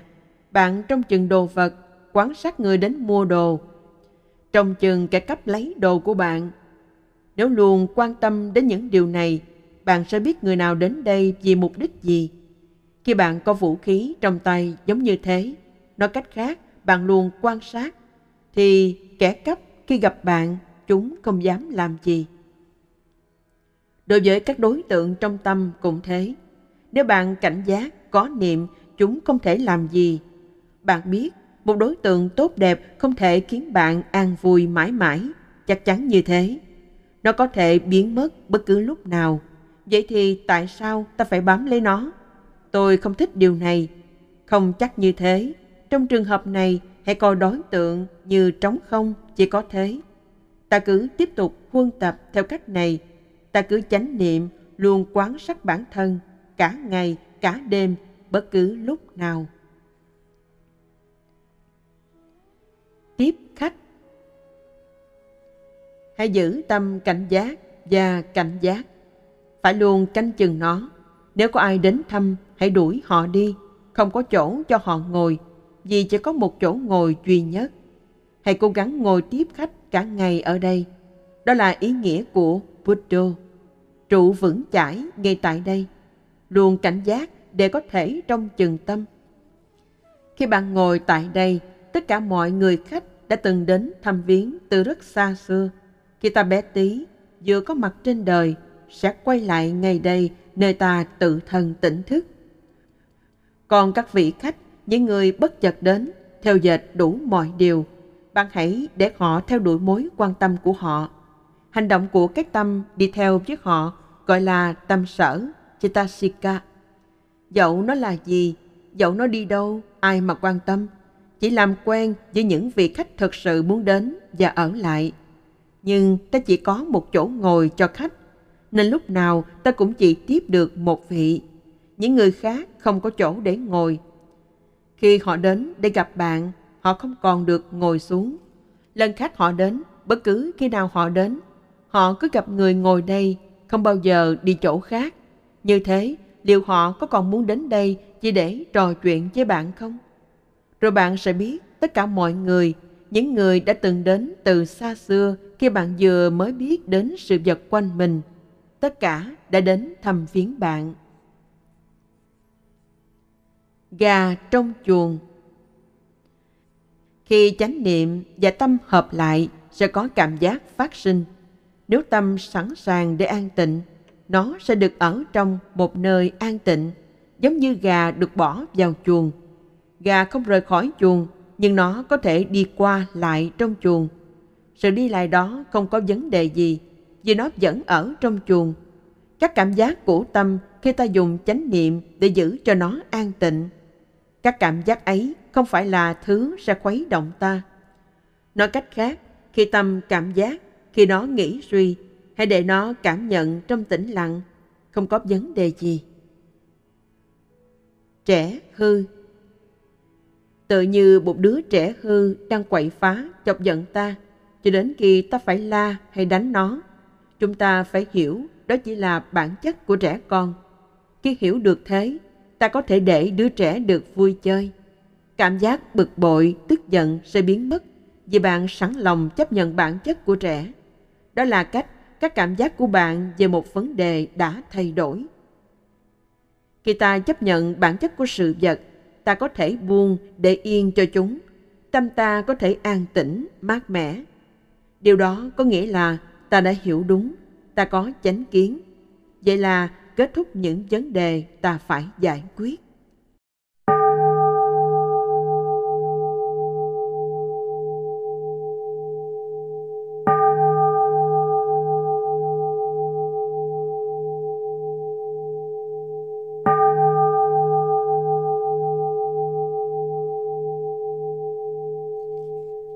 sống với rắn độc. Hãy nhớ rằng tất cả mọi đối tượng của tâm, không kể chúng là thứ bạn thích hay không thích, đều giống như rắn độc. Nếu chúng tấn công, cắn bạn, bạn có thể chết. Các đối tượng giống như rắn cực độc. Các đối tượng mà ta thích có nhiều nọc độc. Các đối tượng mà ta không thích cũng có nhiều nọc độc. Chúng khiến tâm không được tự do chúng có thể khiến tâm đi lệch khỏi các giới luật của Phật Pháp. Chớ đụng đến rắn các đối tượng và trạng thái của tâm giống như rắn hổ mang có nọc độc cực mạnh. Nếu không có gì cản trở rắn, nó bò đi theo đúng bản chất của nó. Dầu có nọc độc, nó không biểu lộ ra ngoài. Nó không gây hại cho ta nếu ta không đến gần nó. Rắn chỉ lo công việc của rắn nó luôn theo cách đó. Nếu thông minh, bạn để yên mọi thứ. Bạn để yên các việc tốt, bạn để yên các việc xấu, bạn để yên những thứ bạn thích. Theo như cách bạn để yên con rắn độc, bạn để nó bò đi theo đường của nó, dầu có nọc độc, nó bò đi theo đường của nó. Lò nung Hãy chú tâm, chỉ ngồi với đôi mắt khép kín sẽ không giúp phát sinh trí tuệ. Mắt, tai, mũi, lưỡi, thân và ý luôn có mặt. Nếu luôn cảnh giác, ta sẽ học được nhiều điều từ chúng.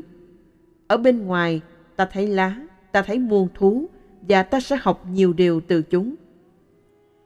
Nếu ta mang chúng vào trong và khiến chúng thành Opanayika, thích hợp cho nội tâm, ta có thể thấy rõ ràng từ bên trong với trạng thái Pachatam rất cá nhân. Ngay cả khi những suy tưởng bên ngoài xuất hiện và lay động nội tâm, ta vẫn học được các bài học cho riêng mình, ta không thải bỏ chúng. Nói đơn giản, điều đó cũng giống như đốt lò than. Quý vị từng thấy lò than hay lò nung gạch chưa? Nếu làm đúng cách, thì khi người ta đốt lửa trước cửa lò với khoảng cách từ một hay hai thước, lò nung sẽ hút vào bên trong tất cả khói. Nếu họ xây lò nung đúng cách, theo đúng chỉ dẫn, thì dẫu họ đốt lửa hai hay ba thước trước cửa lò, thì ngay khi có khói, chúng bị hút hết vào trong lò. Không có gì còn sót lại bên ngoài. Lúc đó, tất cả sức nóng sẽ được tạo ra trong lò, không thoát ra ngoài được. Xây lò thiêu xác cũng thế. Nếu người ta làm đúng, thì tất cả lửa đều bị hút vào lò thiêu. Sức nóng vào trong lò sẽ thiêu hủy xác người chết rất nhanh. Các cảm giác của người hành thiền cũng giống như thế. Bất cứ khi nào có các cảm giác, tất cả đều bị hút vào chánh kiến. Ngay khi mắt nhìn thấy cảnh, tai nghe âm thanh, mũi ngửi mùi, lưỡi nếm vị, tất cả đều bị hút vào và biến vào chánh kiến. Khi đã có chánh kiến, sẽ luôn có sự hướng dẫn để làm phát sinh tuệ theo cách đó. Xoài rụng Hãy sử dụng sự tĩnh lặng bạn có được để quán chiếu cảnh, âm thanh, mùi, vị, xúc chạm và ý tưởng mà bạn tiếp xúc, bất kể là chúng tốt hay xấu, hạnh phúc hay khổ đau. Giống như có người đã trèo lên cây xoài và lắc mạnh cây để các trái xoài rơi xuống đất. Chúng ta ở phía dưới có nhiệm vụ lượm xoài. Ta không lượm những trái hư rửa, ta chỉ chọn trái tươi ngon. Chúng ta không phí sức vì không phải trèo lên cây xoài, chúng ta chỉ lượm trái trên mặt đất. Nhện Sư được một bài học hay từ việc quan sát những con nhện. Nhện làm tổ giống như một màn lưới. Nó dệt màn lưới rồi trải rộng ra các phía khác nhau. Có lần sư ngồi và quan sát một con nhện. Nó treo mạng lưới lên giống như một màn ảnh chiếu phim. Và sau khi hoàn tất mạng lưới, nó lặng lẽ cuộn mình vào giữa mạng nhện. Nó không chạy lanh quanh. Ngay khi một con ruồi hay một con côn trùng nào đó bay vào lưới, màn nhện sẽ lung lay. Khi đó, con nhện lập tức chạy ra khỏi chỗ nằm và ăn thịt con mồi. Xong xuôi rồi, nó lại cuộn mình nằm giữa mạng lưới giống như trước đó. Không quan trọng là con gì đã bị sa lưới, con ong hay cái kiến. Ngay khi mạng nhện rung lên là con nhện chạy ra bắt mồi, rồi nó sẽ trở lại chỗ cũ, chờ đợi trong lặng lẽ ở giữa mạng nhện, nơi không ai có thể thấy nó, luôn như thế. Quan sát cách hoạt động của con nhện như thế, sẽ hiểu được một điều. Sáu giác quan là mắt, tai, mũi, lưỡi, thân và ý tâm ở giữa. Mắt, tai, mũi, lưỡi và thân trải rộng ra giống như giăng lưới. Các đối tượng giác quan giống như các con côn trùng. Ngay khi cảnh vừa lọt vào mắt, hay âm thanh vào tai, mùi vào mũi, vị đến lưỡi, hay một xúc chạm đến thân, thì tâm là cái biết. Sự vật lay động ngay đến tâm, chỉ có vậy cũng đủ làm phát sinh sự hiểu biết Chúng ta có thể sống thu mình vào bên trong, giống như nhện thu mình trong mạng lưới của nó. Ta không cần phải đi bất cứ nơi đâu. khi các con côn trùng chạy vào mạng lưới làm lay động tâm.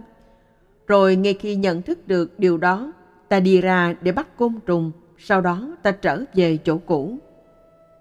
Sau khi quan sát nhện, quý vị có thể áp dụng những gì mình đã học vào tâm, cũng đại loại như thế.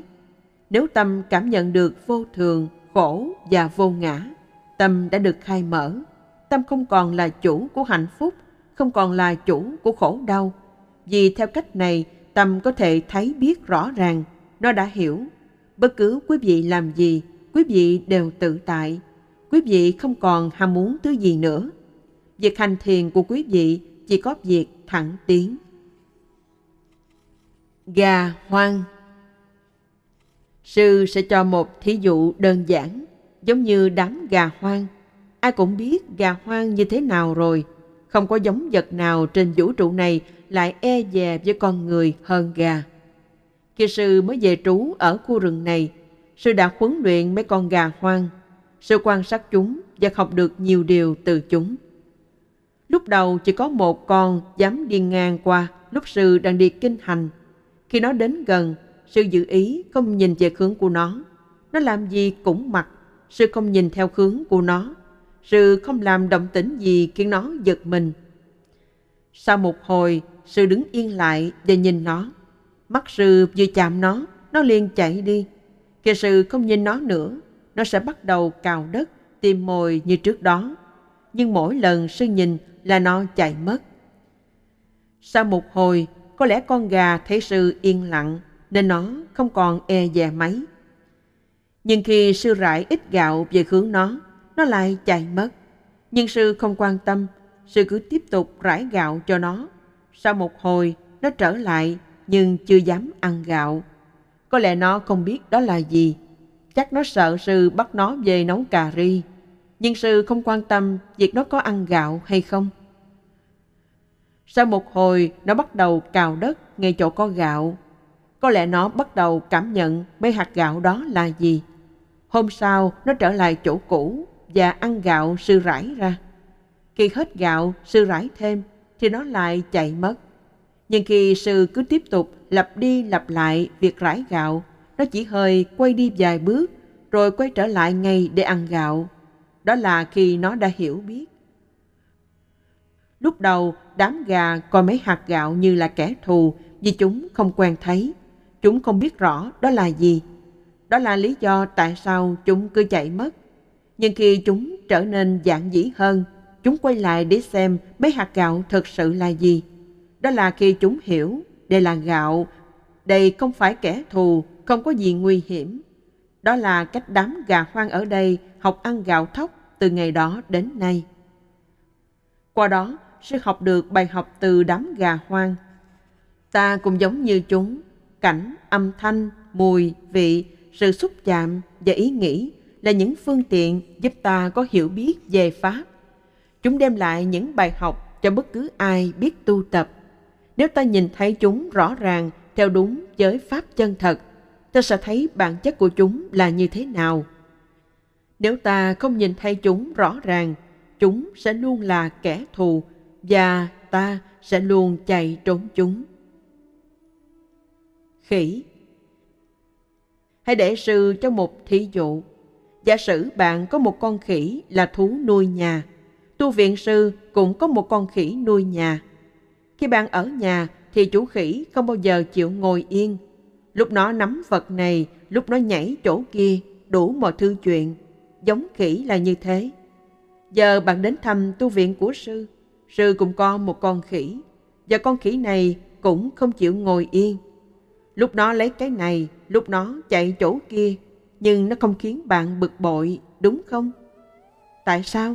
Vì bạn cũng có một con khỉ ở nhà, bạn đã quen với tánh khỉ. Khỉ ở nhà cũng giống như khỉ ở đây, ở tu viện cũng giống như ở nhà, cũng là khỉ. Bạn biết chỉ một con khỉ, nhưng dầu đi đâu, bạn thấy khỉ cũng giống nhau, và nó không khiến bạn bực mình, đúng không? Đó là người hiểu khỉ.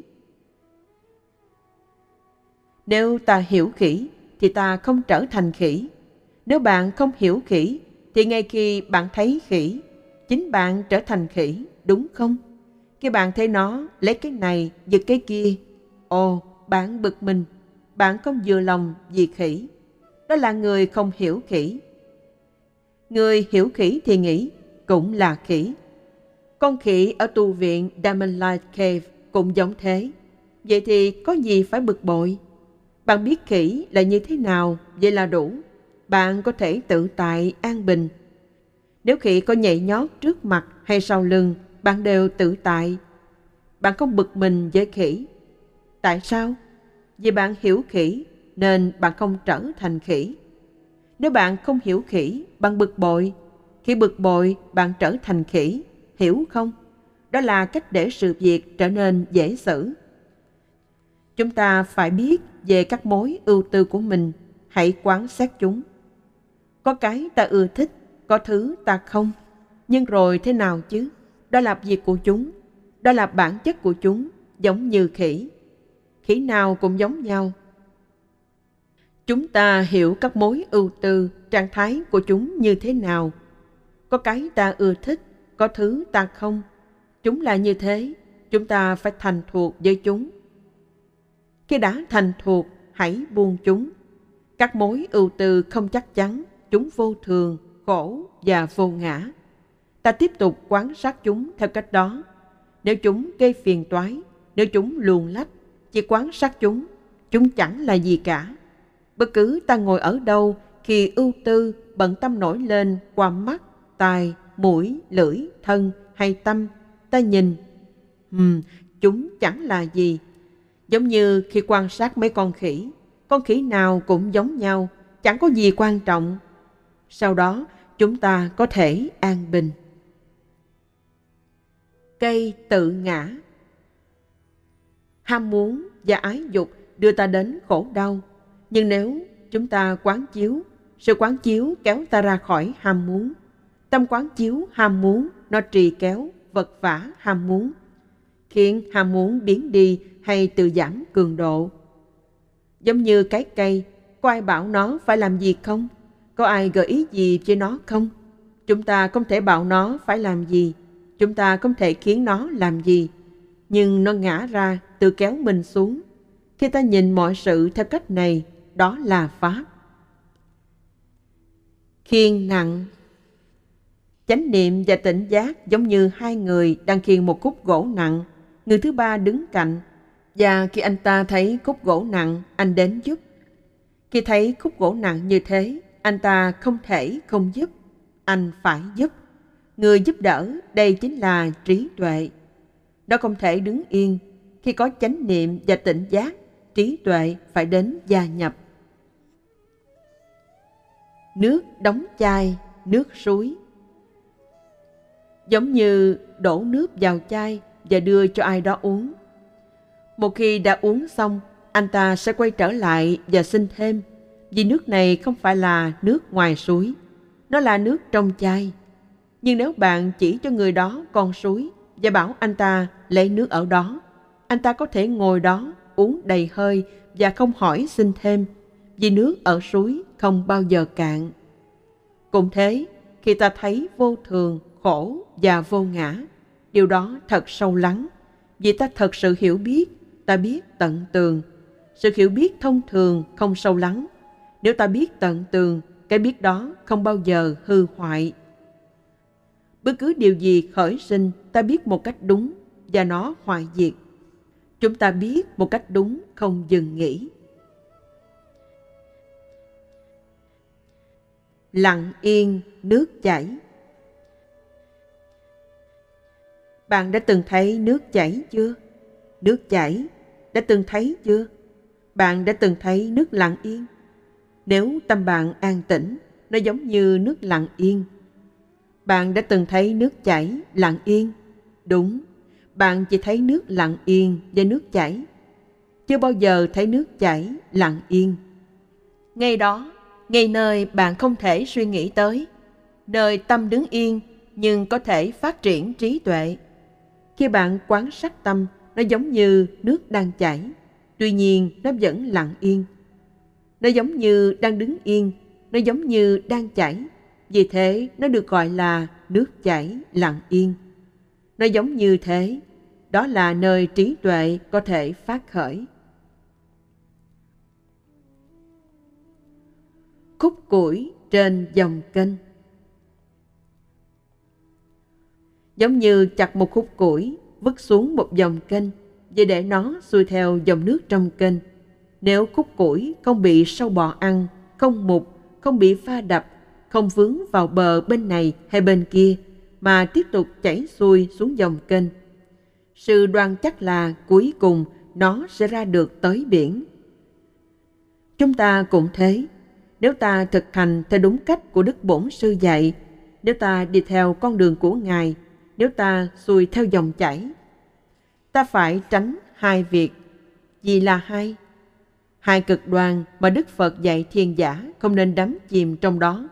Thứ nhất là đắm chìm trong khoái lạc. Thứ hai là tự hành xác. Hai thứ này là hai bờ kênh, hai bờ sông. Khúc củi chảy xuôi theo dòng nước, chảy ra sông là tâm của chúng ta. Sóng biển tràn bờ Khổ và căng thẳng tâm lý không chắc chắn, chúng luôn thay đổi. Hãy nhớ điều này trong tâm. Khi những thứ này phát khởi, ta biết chúng ngay và để chúng qua đi. Tâm lực này sẽ ngày dần mạnh hơn. Khi nó đã phát triển, nó có thể chế ngự uế nhiễm cực kỳ mau lẹ.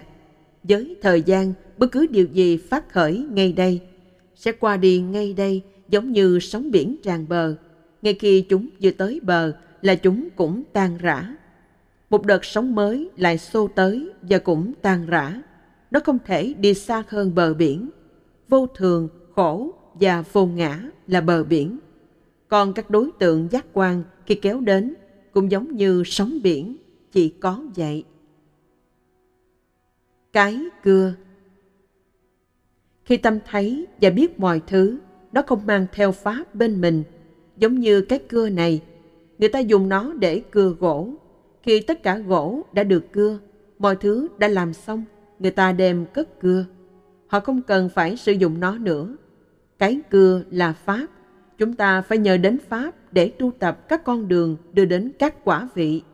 Khi công việc đã thành tựu, ta để pháp đó qua một bên. Giống như cái cưa đã dùng để cưa gỗ. Họ cắt thứ này, họ cưa thứ kia. Khi đã xong việc, họ cất cưa đi lúc đó cái cưa là cái cưa, gỗ là gỗ. Đây được gọi là đã tới điểm dừng, một điểm thật quan trọng. Đó là lúc chấm dứt việc cưa cắt gỗ. Ta không phải cưa gỗ nữa, vì đã cưa đủ, ta đem cưa đi cất.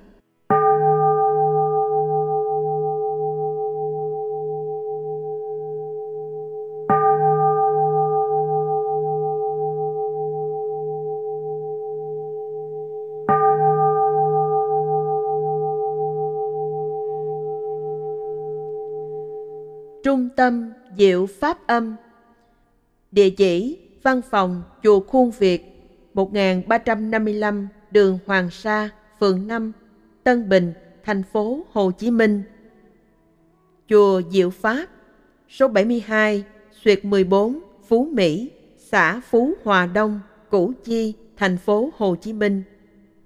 Điện thoại 028 36 20 38 Website diệu pháp âm.net Kênh youtube youtube.com suyệt diệu pháp âm.